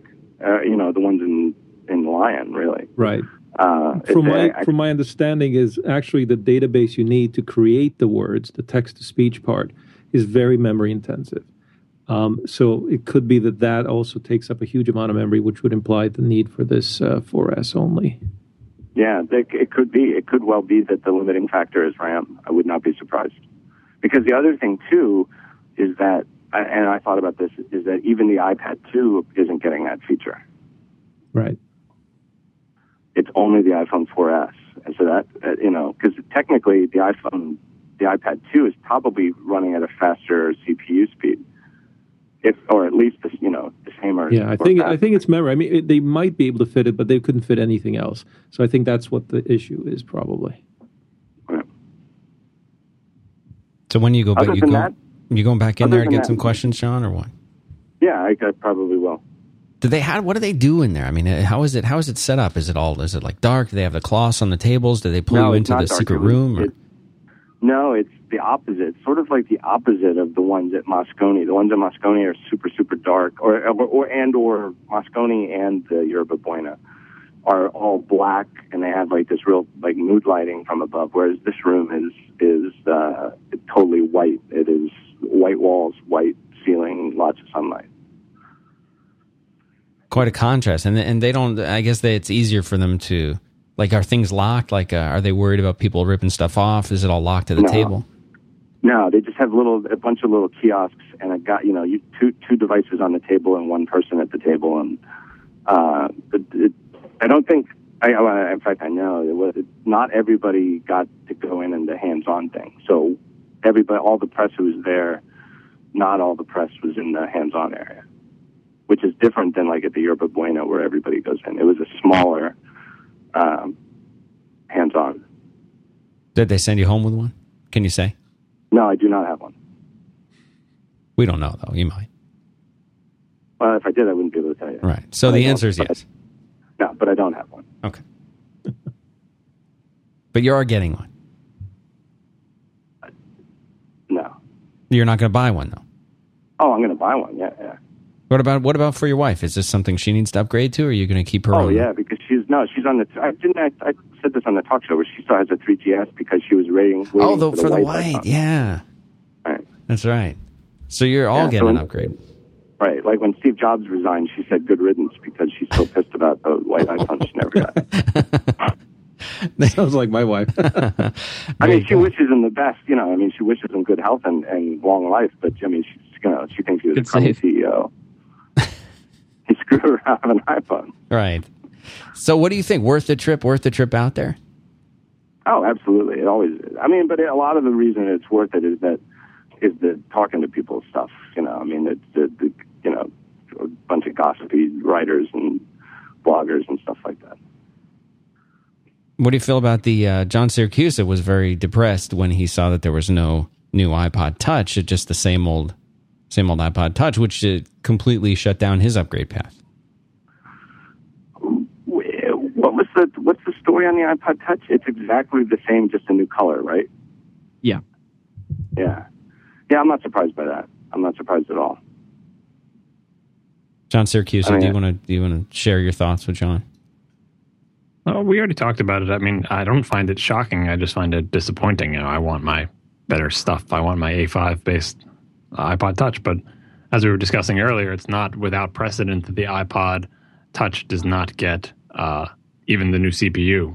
Uh, do you remember the details? This we were trying to remember before, John. Remember when the, the Touch came out and only the top of the line model had the new A four yeah. in it, and the other one had the cruddy thing? So we're kind of yep, used to yep. being, we're, you know, obviously we're not going to get the, the new camera. Obviously we're not going to get the fanciest screen because you can't sell that for two hundred bucks. You know, we understand yeah, the economics, yeah, you, but.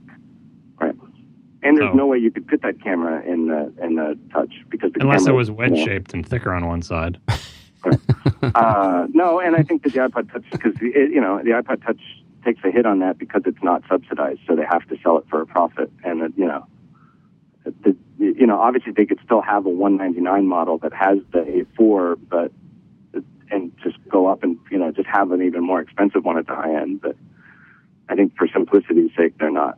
They also seem they seem to have a very ambitious rollout schedule. I thought it seems like they are seriously prepared to meet demand very, very early. So, do you think do you think people are, are going to be waiting out in line for this uh, this phone? Do you think people are going to order pre-order it, or people are going to not get this thing filled? They're going to be waiting weeks and weeks and weeks before they get their phone, like like last time, or is that not going to be like that this time? What do you guys I, think? I I think if you pre-order on the seventh, you'll probably get it in the mail on the fourteenth. I think anybody who tries to get it at a store is an idiot. If you're going to get one right away, I, I think pre-ordering is the way to go and get it. So, are you you're pre-ordering yours? You're pre-ordering two of them. Correct. Although I'm not one hundred percent. I don't know what to do about carriers. Like I said, I'm tempted to go to Sprint, but uh, I mean, I don't want to get it and find out that Sprint is terrible. I don't know. That'd be the worst because then you, according to well, depending on what you find out when you go back in there, you may be stuck with Sprint. Right. You know, th- this may, this, because on the one hand, getting getting the, the C D M A and G S M capabilities the, in, in one phone, making a world phone, it seems like, wow, this is going to be great for people who want to travel and everything, and it is, but it's even better for Apple because it it's all just, uh, it, it right. means they just have two S K Us now, or, or however many S K Us, you know, the white, the black, and then the two or three, three different sizes. It's actually better right. for Apple than it is for us. Unless right, unless we can walk it to, to different carriers. No, I think it's absolutely one one thing they're manufacturing. Definitely simpler. Total, you know, it's a very Tim Cook product. Does it? Does it feel that way? Does this feel more like a Tim Cook product than a, than no, a Steve Jobs Tim product? Cook, but just, well, but I, I, not so much like in that it's got his like personal stamp on it, but that that sort of operational efficiency, figuring out a way to get a dual mode chip that has their battery performance meets their battery performance needs and fits in a, in a, in a the exact same form factor is a total win operations wise. Right? Like, we don't really care. Like, it doesn't matter to me and you that the Verizon iPhone four and the other, everybody else's iPhone four is actually a different product. But it totally matters operation-wise for Apple. Although they have eighteen different iPad twos. Right. No, we don't know if, if this is going to change, if this radio will make it into the iPad two or, or three, do we? I can presume it would, though. Yeah. I mean, it seems like a safe bet. You know, it seems like, because that's part of the Apple pattern, is that the iPad comes out with something, and then the iPhone gets it, and then the iPhone has something new that the next iPad gets. So I would, I can only guess that they would put the dual mode thing in there, because it's also, in addition to being dual mode, the new antenna has, uh, you know, faster three G download speeds. Horace, what did you think about some of the numbers that uh, that they shared? Uh, this time around, I mean, we we heard some numbers about how much they. Uh, now, first of all, I mean, they talk about the stores, three hundred fifty-seven stores in eleven mm-hmm. countries. Uh, you've talked a lot about how the stores influence uh, Apple's ability to sell things, not just from the moving product standpoint, from, from mm-hmm. the brand awareness standpoint. Six million copies of Lion have been downloaded. That's eighty percent more than Snow Leopard. Uh, that, that's that's a big number. Um, They were comparing it to Windows seven, which took twenty weeks to reach ten percent of the Windows install base. And it took Lion like uh, two weeks. Uh, I mean, wh- wh- how does this play? And then moving into the mobile space, uh, you know, I they talk about the Mac platform growing by twenty-three percent, but but th- that's that's a twenty-three percent market share for Apple as of August. Well, that was actually just retail in the U S. And so- just the U S. Yeah, yeah. There was a. I noticed it at the bottom of the slide. That was. That oh, was a fine there print. It is. That's N P, what I look for. N P D. Yeah, look at this. N P D for U S retail. Yeah, yeah. yeah. So, um, yeah, you know, there's th- these are all. These are all on, not that. Gotta go. You got to go, John. Okay, thanks for thanks for being here, John Gruber. Uh, appreciate it, and uh, people know where to find you, daring fireball dot net and uh, Gruber on Twitter, and we'll be yeah. back for for talk show later this week. And if you guys uh, uh, have any more questions right now, you can text me and maybe I can text you back, but I kind of got to get off the phone. All right, man. Thanks for the time. All right. Good talking to you guys. Goodbye. Sorry to interrupt you there, Horace. What were you sure, saying? Sure, no problem. Um, so, yeah, I mean, I, I, I think the biggest number was uh, actually the app download number, um, eighteen billion. eighteen uh, which, billion. Yeah, which is, which they also mentioned the song download number, which was sixteen. And, you know, lo and behold, um, that's two billion more uh, songs, which actually I, I had sort of expected the crossover to happen some time ago, and it did happen. Um, and and so I've been tracking these figures and and sort of projecting them. Um, now, the other thing they gave was, which is very important, and they do give this number, I think this is the third time they gave this number, which was that they paid out three billion dollars to developers. So that's seventy percent of the income they received from apps has been paid out. So that means um, that we can calculate how much Apple took in altogether and how much they kept and how much they gave away. And since we know also the number of apps that were downloaded, we can calculate how much each app cost um, for the, you know, that was the price to the end user, and therefore, you know, how they split the pie and how much uh, it took to run the iTunes App Store. Uh, so so anyway, these numbers are sort of um, out there now. Um, roughly, you know, I calculated that uh, an app costs on average now about, uh, actually, I tweeted it. I've forgotten just exactly how much, but it was about twenty-eight cents, I think, or maybe twenty-five. Um, anyway, um, I'll get these numbers into my blog later. But basically, we can look at the history of that price point over time, see how much it's gone down, and it has gone down, though not very fast. Um, and I think that kind of speaks to the to the whole iTunes empire and, um, you know, the fact that the songs are still growing. We can calculate how fast. We can calculate, for example, that apps are coming out or are, are being downloaded at the rate of a billion a month, approximately. Mm. Um, so I'm very interested in that, in the in those figures. Of course, the Mac, the iPhone numbers, the quarter million, uh, sorry, the quarter billion iOS units shipped is phenomenal. I, I, I, you know, I said, I tweeted that that sounds to me about a quarter of the way there, wherever there is, which is basically I, I see as a billion units being somehow a, uh, uh, um, you know, the, the the the the threshold where the platform would be, you know, officially in my mind successful. Um, you can't really call anything with a billion users a loser, um, which I think people are tending to do relative to, let's say, Android, but you do g- reach that critical mass. In fact, a billion is also the number of people approximately who use P Cs. So, you know, if iOS ever crosses that, um, you know, we can call it a success. And um, so I, I, I saw that number. Um, and again, that's not really a surprise since we know pretty well what, what things are ramping at in terms of units out there. Um, of course, so by the way, some of those units are no longer in use. So it's actually not two hundred fifty current users, but two hundred fifty million units cumulative sold. Now, I was I was um, following I was following your Twitter account, uh, Horace's Asymco on Twitter, and uh, in addition to these uh, general stats that you were sharing, you were you were also sharing how much Apple's shares had fallen.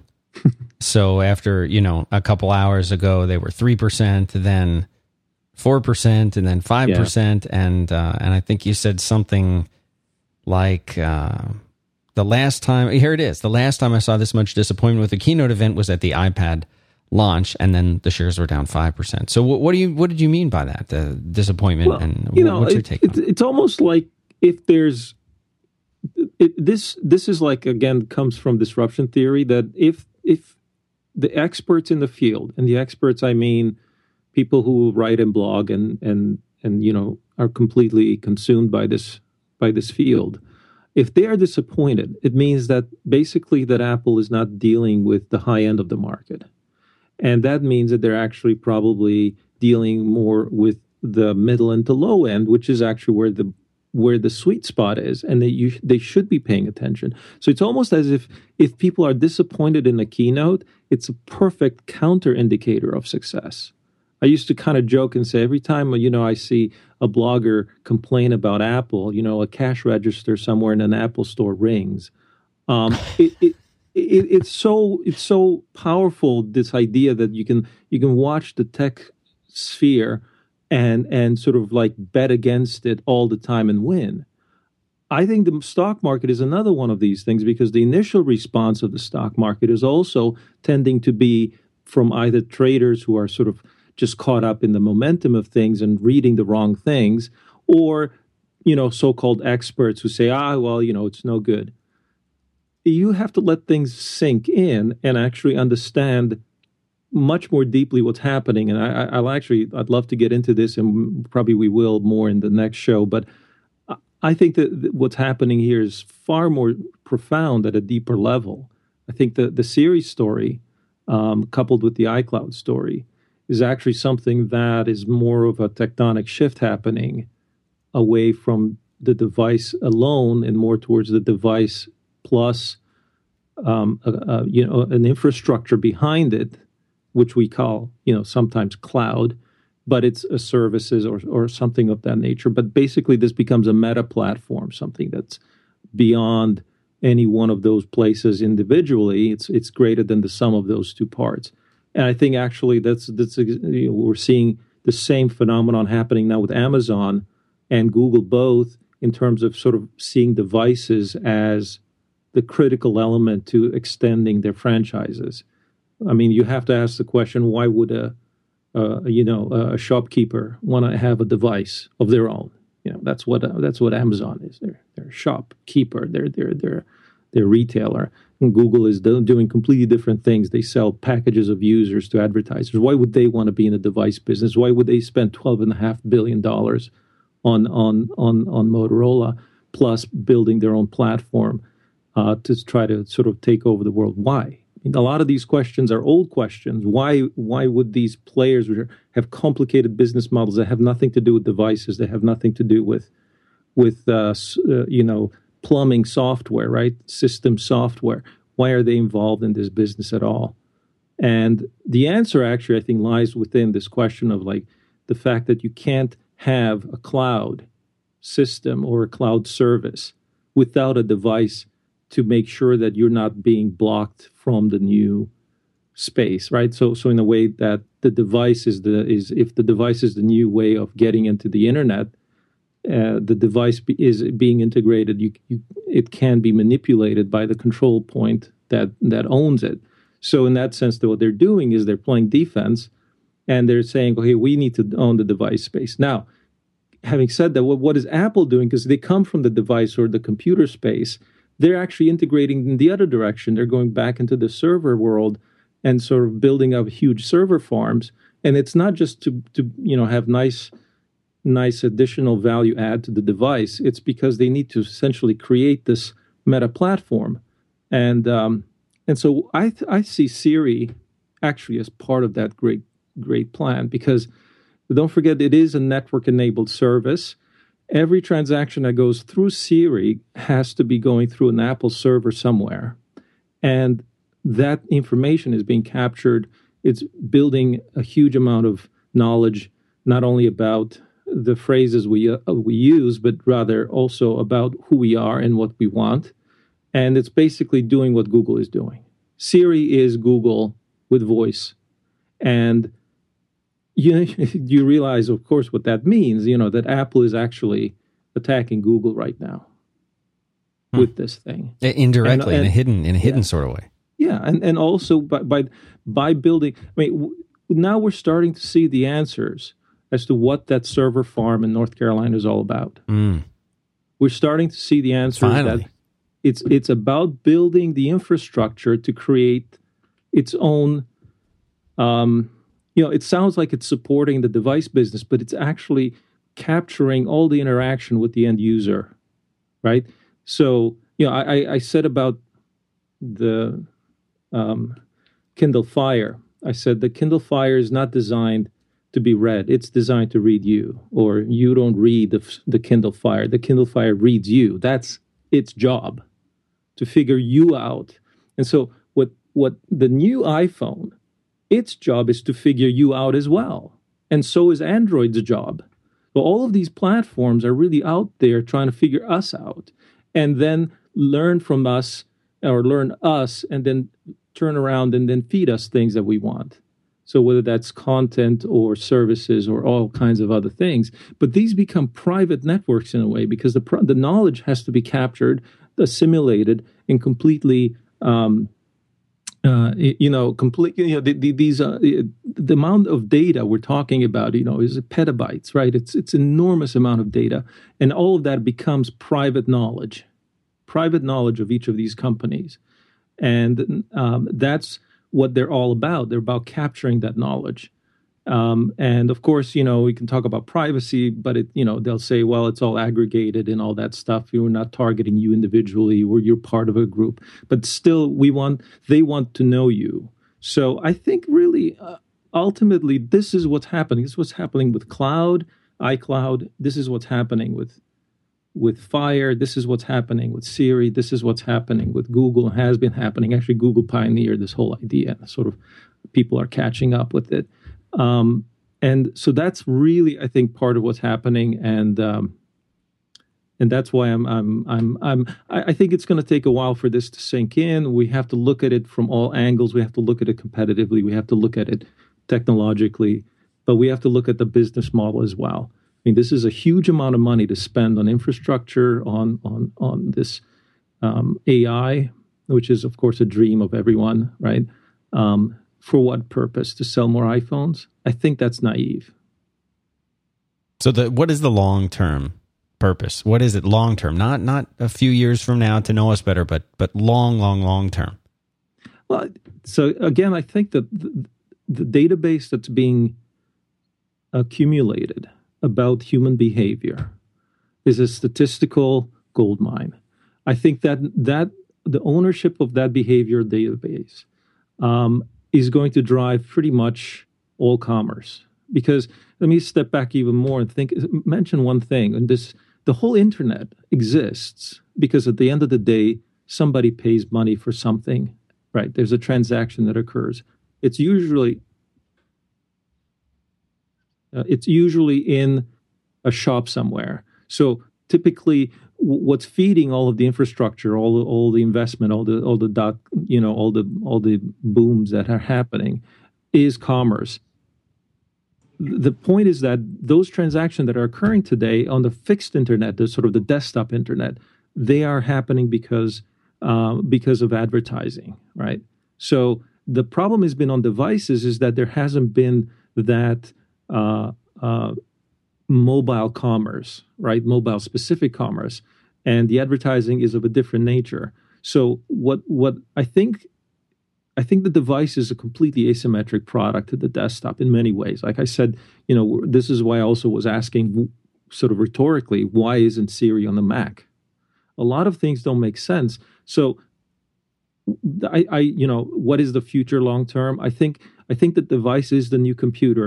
The device, however, is a completely different computer. It's a, it's one that has much more ability to be uh first of all, it has a short lifetime, which means it doesn't have that kind of um, longevity of a, of a desktop, which says that that you know you'll keep it for a while, and you know you'll you'll you'll you'll customize it, you'll do things to it. It's something that you own for a short period of time. It gets upgraded frequently, and you don't mess with it. It's much more locked down, and your your um, it's served up in a sort of like a, a, you know, I hate to use the term, but it's not, I can't think of another, it's, you know, walled garden. So, um, and, and, and because it is so, because it cannot be anything else, um, the, you know, the people who want to know you, want to capture that information and sell you things, um, need to own that device, need to control it. And this is why I think that this shift is happening. Um, and, I think Apple is one of these players because you you have to have a huge amount of resources to play this game. You have to have not just the device business, not just the platform, software platform, but you also have to have these giant server farms. Um, so, you know, Apple is in the game, but it's so um, I, I don't I think they're playing catch up in a way, but um, they're leading in some areas, but not leading in others, which I think on the on the, on the back end side, they're not leading.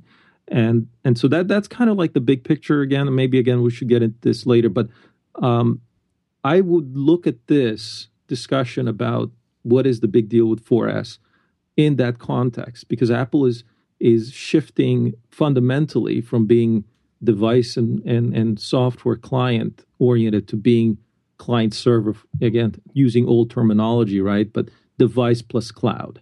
It's it's it's a it's this this combination, both of which, uh, both of these pieces being actually proprietary in a way. And um, um, that that's that's what they're doing. And fundamentally, I think strategically. And it's actually probably something they learned from Google that they need to do. Google is the one who figured this out some time ago, that this is where the this is where the value is. So to answer that question, yeah, you, you need to have this mountain of data in order to finally get the transactions you want done, so that consumers will finally open their wallets and get, you know, commerce going through this through this world of, of, of virtual networks. It's a lot to think about, man. Yeah, it's kind of a little bit, maybe a little bit too too much at this point. But I, I, I, I to be honest, this is what I would think about when I was thinking when I was watching it, and and it is not. This event cannot be seen in isolation. It has to be seen together with the event we saw last week, to, together with the events we've seen before in the in the cloud discussion that's been happening. Uh, you have to think about operators and all of the dynamics happening. And that's, this is why it's so hard to, you know, pull the trigger on a trade. And I think that the mistake of people saying, okay, I, I get it, it's, it's trivial. It's not at all. And that's why... Um, I think it, you, we need to sort of just think, step back, think, and, and, and process and digest this information. And I think the it'll dawn on us slowly. And um, and bright people, smart people will, will put pieces of the puzzle together. Maybe maybe not everyone will figure it out, but it's how I think the puzzle is being built. And um, And, uh, you know, my inspiration came from actually this discussion that was had after the Fire launched. You know, people observed that, hey, the idea of having a a browser that that is half and half, that half the, you know, this is amazing how actually when when John was talking about how this the split uh, the split processing that's happening with with Siri, where it needs a powerful device, but it needs a powerful back end, um, is the same thing that Amazon is doing with Silk as a, as a browser. They're splitting it, and it sounds like, well, they're doing it for performance reasons, but they're also doing it as a because it helps them understand or read the, the user better, and and they're getting to capture every single um, uh, user action. And yes, yes, it's private and all that. Well, how about the privacy of Siri? You're telling it your most intimate thoughts, right? And it's going to process this and help you. It'll know your schedule. It'll know your wife's name. It'll know everything about you. And it sounds spooky, right? But it, it in fact, needs to do those things in order to be a good assistant. And um, and so we all want that. And that's why Apple will deliver it. But I think ultimately they're going to really be aware of us a lot better than than than anyone maybe, else. Yeah, maybe than, uh, maybe than we even want. Well, one of the things that uh, that I think, you know, we all are sort of mired in the uh, in the space of being... You know, geeks were always very focused about uh, the, the the technical side of things like that, and uh, you know, we're we're not always thinking as much about how the data mining that goes on behind the scenes. Um, you know, and there there is quite a bit of it going on. Is that something that you think that, that you know that we should be concerned about? Yeah, you know, I, I'm not a very comfortable um, analyst or analyzer of this because I. I'm not a typical good customer as a, as a, or user of advertising, and so I've always lamented this fact that I don't consume advertising supported advertiser supported right, media. Right. Um, but what I what I would say is no, because these things come up on the blog all the time. Like when we debate things like, well, what's happening with with with uh, the Kindle? Um, you know, and I would say, well. Um, You know, you know, Kindle is, it looks like it's disruptive because it's doing these clever things about learning more about the user. And that means that it, who is it disrupting? Well, that means it's disrupting Google because now it's going to know more about Google, uh, what, what what people want um, than, than Google knows because they're going to track all of their web activity, right, with the browser. Um, not even Google knows that. Google just barely gets you to kind of track what you do when you use their services. Uh, but what then what are they selling and to whom? I mean, these are very... So so th- part of that discussion was like, well, what about Microsoft? Because Microsoft should be disrupting Google, right? They're fighting Google with Bing. But then to disrupt Google, you need to sort of take the take the, the uh, asymmetric approach. And then you have to ask, well, what is Google actually doing? Well, Google is selling users to advertisers, you know, because people were saying, well, Google is is actually Google is uh, giving stuff away for free. You can't undercut that. Well, they're not. They're, they're actually, their product is you. Their product is a user or a bunch of users, and they're selling that product to advertiser who is the buyer, the customer. So the advertiser is given a product. So you, when you ask the question about what is the product, how can it get better, how can you make it cheaper, that's the discussion you have when you're in that domain of advertising. You're not really thinking about the user being given a better experience. The user experience is irrelevant. What matters is how much you know about that user and how much that knowledge is worth to an advertiser. So you turn the things around like that and you say, again, can I get good enough users for um, of of you know um, that I can sell? So maybe a good user is a, is a, is a, is a, is a is an avid user. A good user is a frequent user. A good user is a rich user who buys a lot of stuff. And a, a bad user is someone who doesn't buy a lot of stuff and, you know, like me, or, you know, doesn't spend a lot of time in your services. And so you want to, like, not work with that product. You know, you want to sort of get rid of that. That's low margin. You want to focus on the high-end stuff. And that's the high, you know, the high margin that you want to sell to the to the advertiser for a premium. So a disruptor would come in and say, "I'll take the low end. I'll take these these customers you discard, or I should say users that you discard, and then I'm going to sell them for a lot less or I'm going to use them differently? That's the whole question that has to be discussed in terms of like, so it's not just Google who's doing this, but Amazon is doing this or will be doing this with with their uh, with their tablet.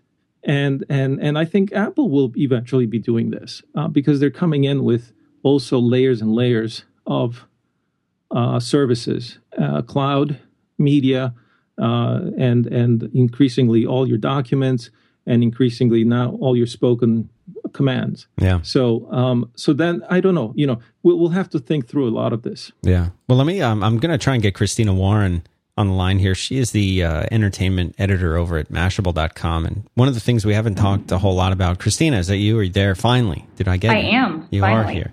Uh, sorry it took so long. We tried to get you once before. So we've been talking for the last, I don't know, hour and a half here about, uh, about this announcement. One of the things we haven't really talked very much about at all yet is, you know, we have, and, and maybe that's because people are bored of it, but I think there's enough there. Like, the whole iCloud thing and everything that uh, that they've announced, that it's finally here, that people are finally going to be able to get to use it, and a ton of these media features. I mean, you're really in touch with what goes on on the consumer side and the entertainment side. Uh, we didn't talk about Newsstand. We haven't talked about any of that. What What's your take on this? I mean, how does this sit with you? You're there up in uh, in New York City now, right? Yeah, I sure am. I sure am. Um, and. I mean, I think that the iCloud stuff is, is obviously, I mean, I think uh, the downside of W W D C um, being separate from the iPhone announcement this year is obviously that a lot of the really cool software features end up being separated from the big hardware announcement. So some of the stuff, you know, people have already, feel like they've already heard before. But hey, you know, it's, it's four months later, and uh, after using the betas and, and testing iCloud and its various Uh, incarnations, it's pretty exciting, I think, especially with the, the new version of AirPlay that will also include mirroring playback and work with games for the iPhone as well as, um, you know, obviously the existing devices. So how does this work? If I go and, and I've, let, let's just say I ripped a whole bunch of C Ds five years ago and they're crappy quality, uh, and I, I want to use this iTunes Match thing. It's twenty-four bucks a year. So well, here's what, ha- my understanding what happens is iTunes goes and it looks at all of this, uh, all of these existing songs and everything that I have, my whole media library, and then it it tells Apple's servers more. Horace was just uh, telling us about uh, about all of the things that uh, potentially Apple is learning about our behaviors when we use Siri and when we use it as a personal assistant. But it's learning a lot about our listening habits too. That aside, it'll go and it'll basically say, "Oh, here here are these really. Now we understand that you really own these things. So these are yours now. These songs and." We're going to give you the very high quality versions of all of these songs that you've downloaded. And uh, and and now you'll be able to download them at this high quality to all of your devices from anywhere, wherever you are.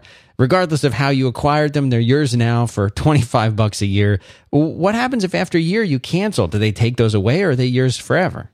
That's what's not clear. My, my my thought is that they are going to be slightly modified in four A files. So it'll be kind of, I'm guessing... Um, like the like the files that you used to download from the iTunes store that were prote- that were protected and you could play on certain accounts. And, and I'm guessing that that would be how they could prevent people from just transferring library to library um, to one another. Uh, but, um, I mean, that's a really good question. I mean, it becomes, okay, so what happens after you know the year is over? Uh, what happens to this archive of music that I've had? Um, and I, I'm, I'm guessing that they think that the price point that they've got will keep people wanting to keep their twenty-five thousand songs or whatever, you know, in, in entrusted to Apple. Um, but it does kind of, I think it's an interesting hybrid approach to the subscription streaming music um, offering you see with companies like Spotify and Mog and, and Ardio and Rhapsody, and the ownership model, which you have obviously with iTunes and, and Amazon, um, because while you will have access to these tracks that are on your system and, and have access to them from any device, which is the sort of functionality you get with a, a Spotify per se, you also still have kind of the, the ownership aspect um, and that you can have the offline listening. Um, but then there's still that element where it's, it, you didn't buy the song outright necessarily. Um, so I, I am not really sure how the digital copyright uh, part will work, although I'm sure that the, whatever they've done, it would be probably pretty easy for people to remove, if there is some sort of copy protection, to remove it from the file, to treat it as if it's something normal. Uh, but I think that the idea is really to kind of bring um, this, the true meaning of the cloud, I think, for Apple, it has always been about accessing your content from any device but accessing it in the best way. So it's not streaming per se. It's about just having the ability to uh, tie into that existing ecosystem of content you've got, no matter whether you're on your phone or your iPad or your, your MacBook Air or whatever. Well, we were, but we were we were debating what the you know what the significance of, and if you would be comfortable with uh, with you know basically sharing everything that you've ever downloaded with iTunes and with Apple uh, in order to get the higher quality audio. And then what does that mean? Would you share that, or are you content with the the audio that you've already ripped? I mean, I'm I don't have any problem sharing that, because I don't really think it does much to identify me or or has much potential to be creepy to me in my in my life. Like, I've always enabled Genius so far, and that also gives Apple a list of all the stuff you have, right? Um, right. So, you know, it's it, there's there's really no difference from Genius in that regard, um, except that now, I guess, uh, Apple, you know, if you're very paranoid, you, you might be able to say that, um, you know, maybe Apple can detect what you've pirated and report it to the R A A or something. And, uh, you know, A, I don't see that happening. Um, there would be so many issues with that. Uh, but, but B, um, you know, it depends on how much you have to hide and, and whether you're willing to take that risk. For me, most of my M P threes at this point are downloads that are perfectly legal from Jamban live sites. So not only not only am I not afraid of being detected for piracy, but um, almost none of my stuff is actually in iTunes Match so far. I've had to upload nearly all of it uh, with the beta. So, um, again, it, it's It's an issue of where you're comfortable. A lot of people are going to be very, very um, private with their stuff, and or very paranoid, and, and they're not going to want to share anything, and that's fine. I think most people aren't going to care, though.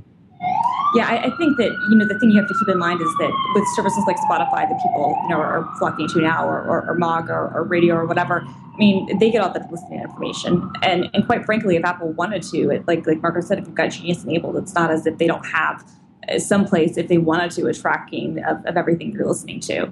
Um, I think it's it's a little bit different, you know, what, what's in your personal music library versus some of the other content that might be out there. Uh, and at least for me, I, I trust Apple a lot more than, than, say, Google or Facebook in terms of what they would do with my listening history. So I don't know. I'm, I mean, I I don't have that much music anymore, but I can imagine if I had this huge, huge, huge library uh, and and. varying quality, and it was something I wanted to sort of preserve forever. I, I love the idea of not having to worry about what's on the particular device that I'm using at any given time, whether it's a computer, whether it's an iOS device, whether it's an Apple T V, and just have access to the the music. But for me, I'm way more these days, way more of a consumer of T V shows and movies that I've bought from iTunes Uh, than I am of, of music. And we have this great service now with uh, iCloud already working on mm-hmm. Apple T Vs, where any T V show that we've ever bought, we could just hit a button and we can just start watching it. Uh, we're still waiting for that for movies. That wasn't announced today, as far as I, I heard. Unless I'm, that's going to take some time. Do you think why why does that take longer, Christina Warren, than uh, than T V shows? Why are movies so different from T V shows? The licensing is completely different. So for the T V studios, typically, you know, Apple only has a certain number of partners anyway in terms of what T V shows they offer. They have more partners uh, with the, the movies. Um, and I think that it, it's easier for whatever reason, because the proliferation of, you know, streaming services like Hulu and Netflix and, and whatnot, um, getting content online for T V shows is, is more acceptable at this point. Um, Movies, it's always going to be more complicated, uh, just strictly from a rights and, and licensing management point of view. Um, but not only that, I think that the, the real uh, kicker will be to wait to see what the adoption is like on uh, Ultraviolet, which is the studio um, consortium uh, plan based by the D V D or whatever. I get access to a digital version, which a lot of companies already give you access to. You know, buy a movie, you get the, the digital download, you can download from iTunes or whatever. Um, but Ultraviolet goes a step further in that they will have a cloud access, so that if you're on an Ultraviolet-enabled device, then you can also access that content anywhere. And it doesn't matter what device you're on or where you're at, as long as you enter in your login I D um, and it knows that you bought it, then you have access to all of your movies. Um, and right now, four of the five major studios have worked together on that. Disney, uh, we're not sure if they're going to sign on or not. I think if Disney signs on, then Apple is a lock. Um, that's how that usually goes. I know that Disney was working on their own um, kind of very similar system called Key Chest, so it'll depend, I guess, on whether or not they can make that work with Ultraviolet or not. Um, the first title that's going to use that is um, Green Lantern, which comes out, I think, on October twelfth. um, and so uh, from uh, Warner Brothers. So it'll be interesting to see the pickup on that. But I think that that is probably what will end up being the sort of solution, and whether or not that can integrate with iTunes um, remains to be seen. Again, I think that, that Disney will be the big key there. If Disney agrees, then we can probably expect to see support for the broader ecosystem through iTunes. I think it, it's going to be very interesting to see how this all plays out over the next few, not not even months, but maybe over the next year or so. Hey, I wanted to ask you, Christina, also, Uh, do you do you wear these uh, iPod Nano watches? Do you wear that? Do you do wear the watch? Well, you know, the the, the best one, the Kickstarter watch, the the TikToker where it was a lunatic, um, that Scott Wilson from Minimal designed. He actually sent me one of his prototypes um, after we covered it on Mashable. I got to review it, and I also ordered one. Did you just um, keep, did you just keep it? Did you just keep it? Well, yeah, I did, because Good. it was it's a special like one off. Like it was nice. You deserve it. Was, it. it was, you deserve it. Come on. Well, no, it was one of those, it was a one-off, it was, it was a prototype. It wasn't one of those, like, you return it sort of things. Oh. So I reviewed it, and um, and I also got Grant one for his birthday, um, and he loves it. You know, I, it's a little big for me because I have a very small wrist, as you've met me in person. Yeah, you're, you're surprising, surprisingly small. It's it's almost disturbing. Yeah, but it's a good, I'm, it's I'm a, a good petite. thing. I'm not. I don't I'm, mean that. In I'm a, a little way. bit petite, but I can still put it on. Um, I like them. I, I think that. Uh, It's certainly it, it's interesting because the, the watch fashion aligned perfectly with the Nano last year, um, because the, the, the watch stylings were all kind of going into those big kind of blocky square um, watch designs, and it, it just aligned perfectly. And I, I think it's pretty cool to see that they've taken that up a notch and, and are having all these different, you know, watch faces, and have kept the form factor the same, um, so that those existing, you know, accessories won't be pushed out of stores or, or leave people, you know, obsolete or whatever. So we're, we're, you know, we've we've got to kind of wrap this thing up. It's been almost two hours, which is half an hour longer than I wanted to do it. But uh, we can we can kind of end with maybe some of your thoughts, Christina. Where, what do you think? You know, you've got your finger on the pulse of the planet there in, in New York City. It's not like you're in Brooklyn or anything. Um, you know, I'm, I'm in Brooklyn like twelve hours a day. Yeah, yeah, but the other twelve, you're in, you know, you're in downtown, and and you see the the trends, the fashions. You see what people are using. Here in Austin, you know, everybody's in, you know, it's it's a different, it's laid back here. People aren't quite so, you know, it's not as go go go really. So I'm I'm curious, what do you what do you see? What do you think that you're you're going to see on the streets over the next couple of weeks? I mean, ten days from now, you're going to be able to go and pick these things up. Do you expect to see lines? Do you expect to see people on the streets, uh, you know, with their with their brand new iPhone uh, four S's, or or do you think this is not as big of a deal? Do you think they're going to be lines? What, what what's your take? So, you know, I think that we're seeing kind of already a lot of people are disappointed uh, because of what was built up. And, and that's, we can only, we can blame the press. And I certainly take responsibility as much as I can for helping feed those flames. It's, it's a difficult thing. You know, that, you know, the readers are excited about it. You want to write more about it because you know they're excited. And, and it just, it becomes this kind of disgusting, uh, you know, virtuous cycle of hype. Um, so the press is certainly largely to blame for, for a lot of, I think, the misunderstood Um, expectations. But I think that it's a really solid upgrade. I mean, the way I look at it, I've been very, very happy with the iPhone four, four form factor. I think it's actually probably, you know, my favorite phone form factor. I, I don't know from a form factor standpoint if you can actually get any better than that. And I've been I've been arguing that for quite some time. Um, so I think that the internal adjustments, and especially the, the stuff with Siri, which I remember before they were acquired with Apple, I talked to them and interviewed them and wrote about them and thought that they had fantastic technology. And I think that seeing that Um, will actually be a, a big move for a lot of people. Um, but I think more than that, I think that, you know, the, the good thing about this sort of launch is that it's kind of like the three G S, where a lot of people initially said, no, I'm not going to get it. I'll be happy with my three G. And then when push came to shove, there were still jillions of lines and people still were, were lining up um, to get the phone. Um, and this time you've had more than a year. So, yeah, I do think that there are going to be lines. And I do think that people are ready for a new phone. Um, and I think that the big market, big opportunity as well, especially in New York, you know, I still see, you know, anytime I see a white iPhone, I can almost guarantee that it's a Verizon user, right? Because it, for whatever reason, you know, a lot of people waited till the iPhone came to Verizon and then the white phone came out. So they got the white iPhone. Um, and I have a feeling that that sort of shift to other carriers is going to push a lot of people to the iPhone who otherwise didn't have one. Um, so, yeah, I mean, I, I definitely expect to see lines. I definitely expect to see people with them. I already see iPhone fours more than any other device, um, except when I'm in my neighborhood, which uh, there's no other way for me to say this without sounding like a classless and, and classist person, but I see a lot of BlackBerries because they're the cheapest thing. Uh-huh. Um, and I mean, it, be, it becomes with those things, but everywhere else, I mean, I see practically nothing but iPhone fours. Uh, like the three G S, it'll be really hard to tell the difference between one and the other. Um, but I think that we'll probably see a lot more white units start to appear. Um, and yeah, I definitely think there'll be lines. I mean, I know I'll be getting one. I, I'm not going to wait in line if I can help it. Yeah, you're going to pre-order, right? Yeah, as, as long as I can. When I tried to pre-order my iPhone four, Apple's whole system broke down. So hopefully with three carriers and Apple, they'll be able to, to stay afloat, I, I hope, because I, I really don't want to wait in line at the Fifth Avenue store. Like, that's just like my, my idea of hell, to be completely honest. Well, good luck with that. Christina Warren, you Thank can you, you can uh, read all of her uh, writing over at uh, Mashable dot com, where she is the, uh, you're the entertainment editor now. I am. I am. I got. I got a promotion. Got a Wonderful. Job title. Congratulations. Change. Well deserved. Thank you very much. You can also you. you can uh, read her uh, her entertaining tweets over at uh, twitter dot com slash film underscore girl. Thanks again, Christina. Thank you, Dan. And thanks again also to uh, Horace Dedieu for being here today, taking out so much time late at night for you, Horace. But you can follow Horace on Twitter at uh, Asymco, and you can also go and you can and should go to asymco dot com to read uh, what will no doubt be a series of very entertaining articles. Do you have anything big planned? Uh, well, I mean, obviously, we do our show tomorrow morning, so I'm looking forward to that. But uh, anything between then and now people should uh, be looking out for?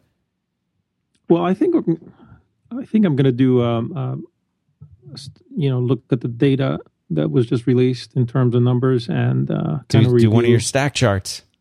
Yeah, I'll, I'll see if there's something I can whip up quickly tomorrow. um, to to kind of, yeah, to kind of summarize the data, because I'm not going to be able to really talk a lot about the deep stuff until later. Right, you're going to process yeah. it. All right, well, people can, again, they can follow you on uh, Twitter as Asymco and uh, check out asymco dot com. Thanks, Horace, for being here. Thank you. Marco, that just leaves you. I appreciate it. Marco Arment on Twitter. Well, what about John Siracusa? Did he leave? Oh, gosh, yeah, he left. I forgot to say thanks to him. Uh, he did. He had to drop out. He had, you know, he's got a job and he's got kids to pick up and shuttle. Uh, oh, yeah. So, so yeah. John Sir- John Siracusa doesn't. He doesn't really have a blog. You you kind of have Which to go to really Ars Technica. Tragedy. It is, uh, but you go to ars technica dot com. You can read his uh, eighty-five page line review among other great reviews. You can follow him on Twitter, Siracusa, no Z in Siracusa, and Marco. You're Marco Arment on Twitter, and you can go to marco dot org, great domain. You can read his incorrect iPod Classic predictions, among other correct pr- predictions. Uh, he's the founder, creator of instapaper dot com, and uh, he does a show. We A lot of these guys do show. Let's just pimp the shows. You do a show called Build and Analyze right here on five by five. Uh, John Siracusa does one called Hypercritical on five by five. Horace, his show is called The Critical Path. Christina Warren and I used to do a show called Briefly Awesome, and we're working on something else. Uh, so you can check that out. All of these shows are on five by five dot t v. And uh, thanks again, Marco. No problem. And uh, thanks to everybody who tuned in today for the slightly longer uh, than we intended show. We'll probably do more specials like this over time. Uh, you can follow me on Twitter if you'd like to, as uh, Dan Benjamin. You can also follow the uh, five by five Twitter account, which is just five by five. And uh, you can hear all of these other great shows and all the great hosts and all the good stuff that they do. Uh, just by going to five by five dot t v. Really appreciate you all tuning in today. Have a good one.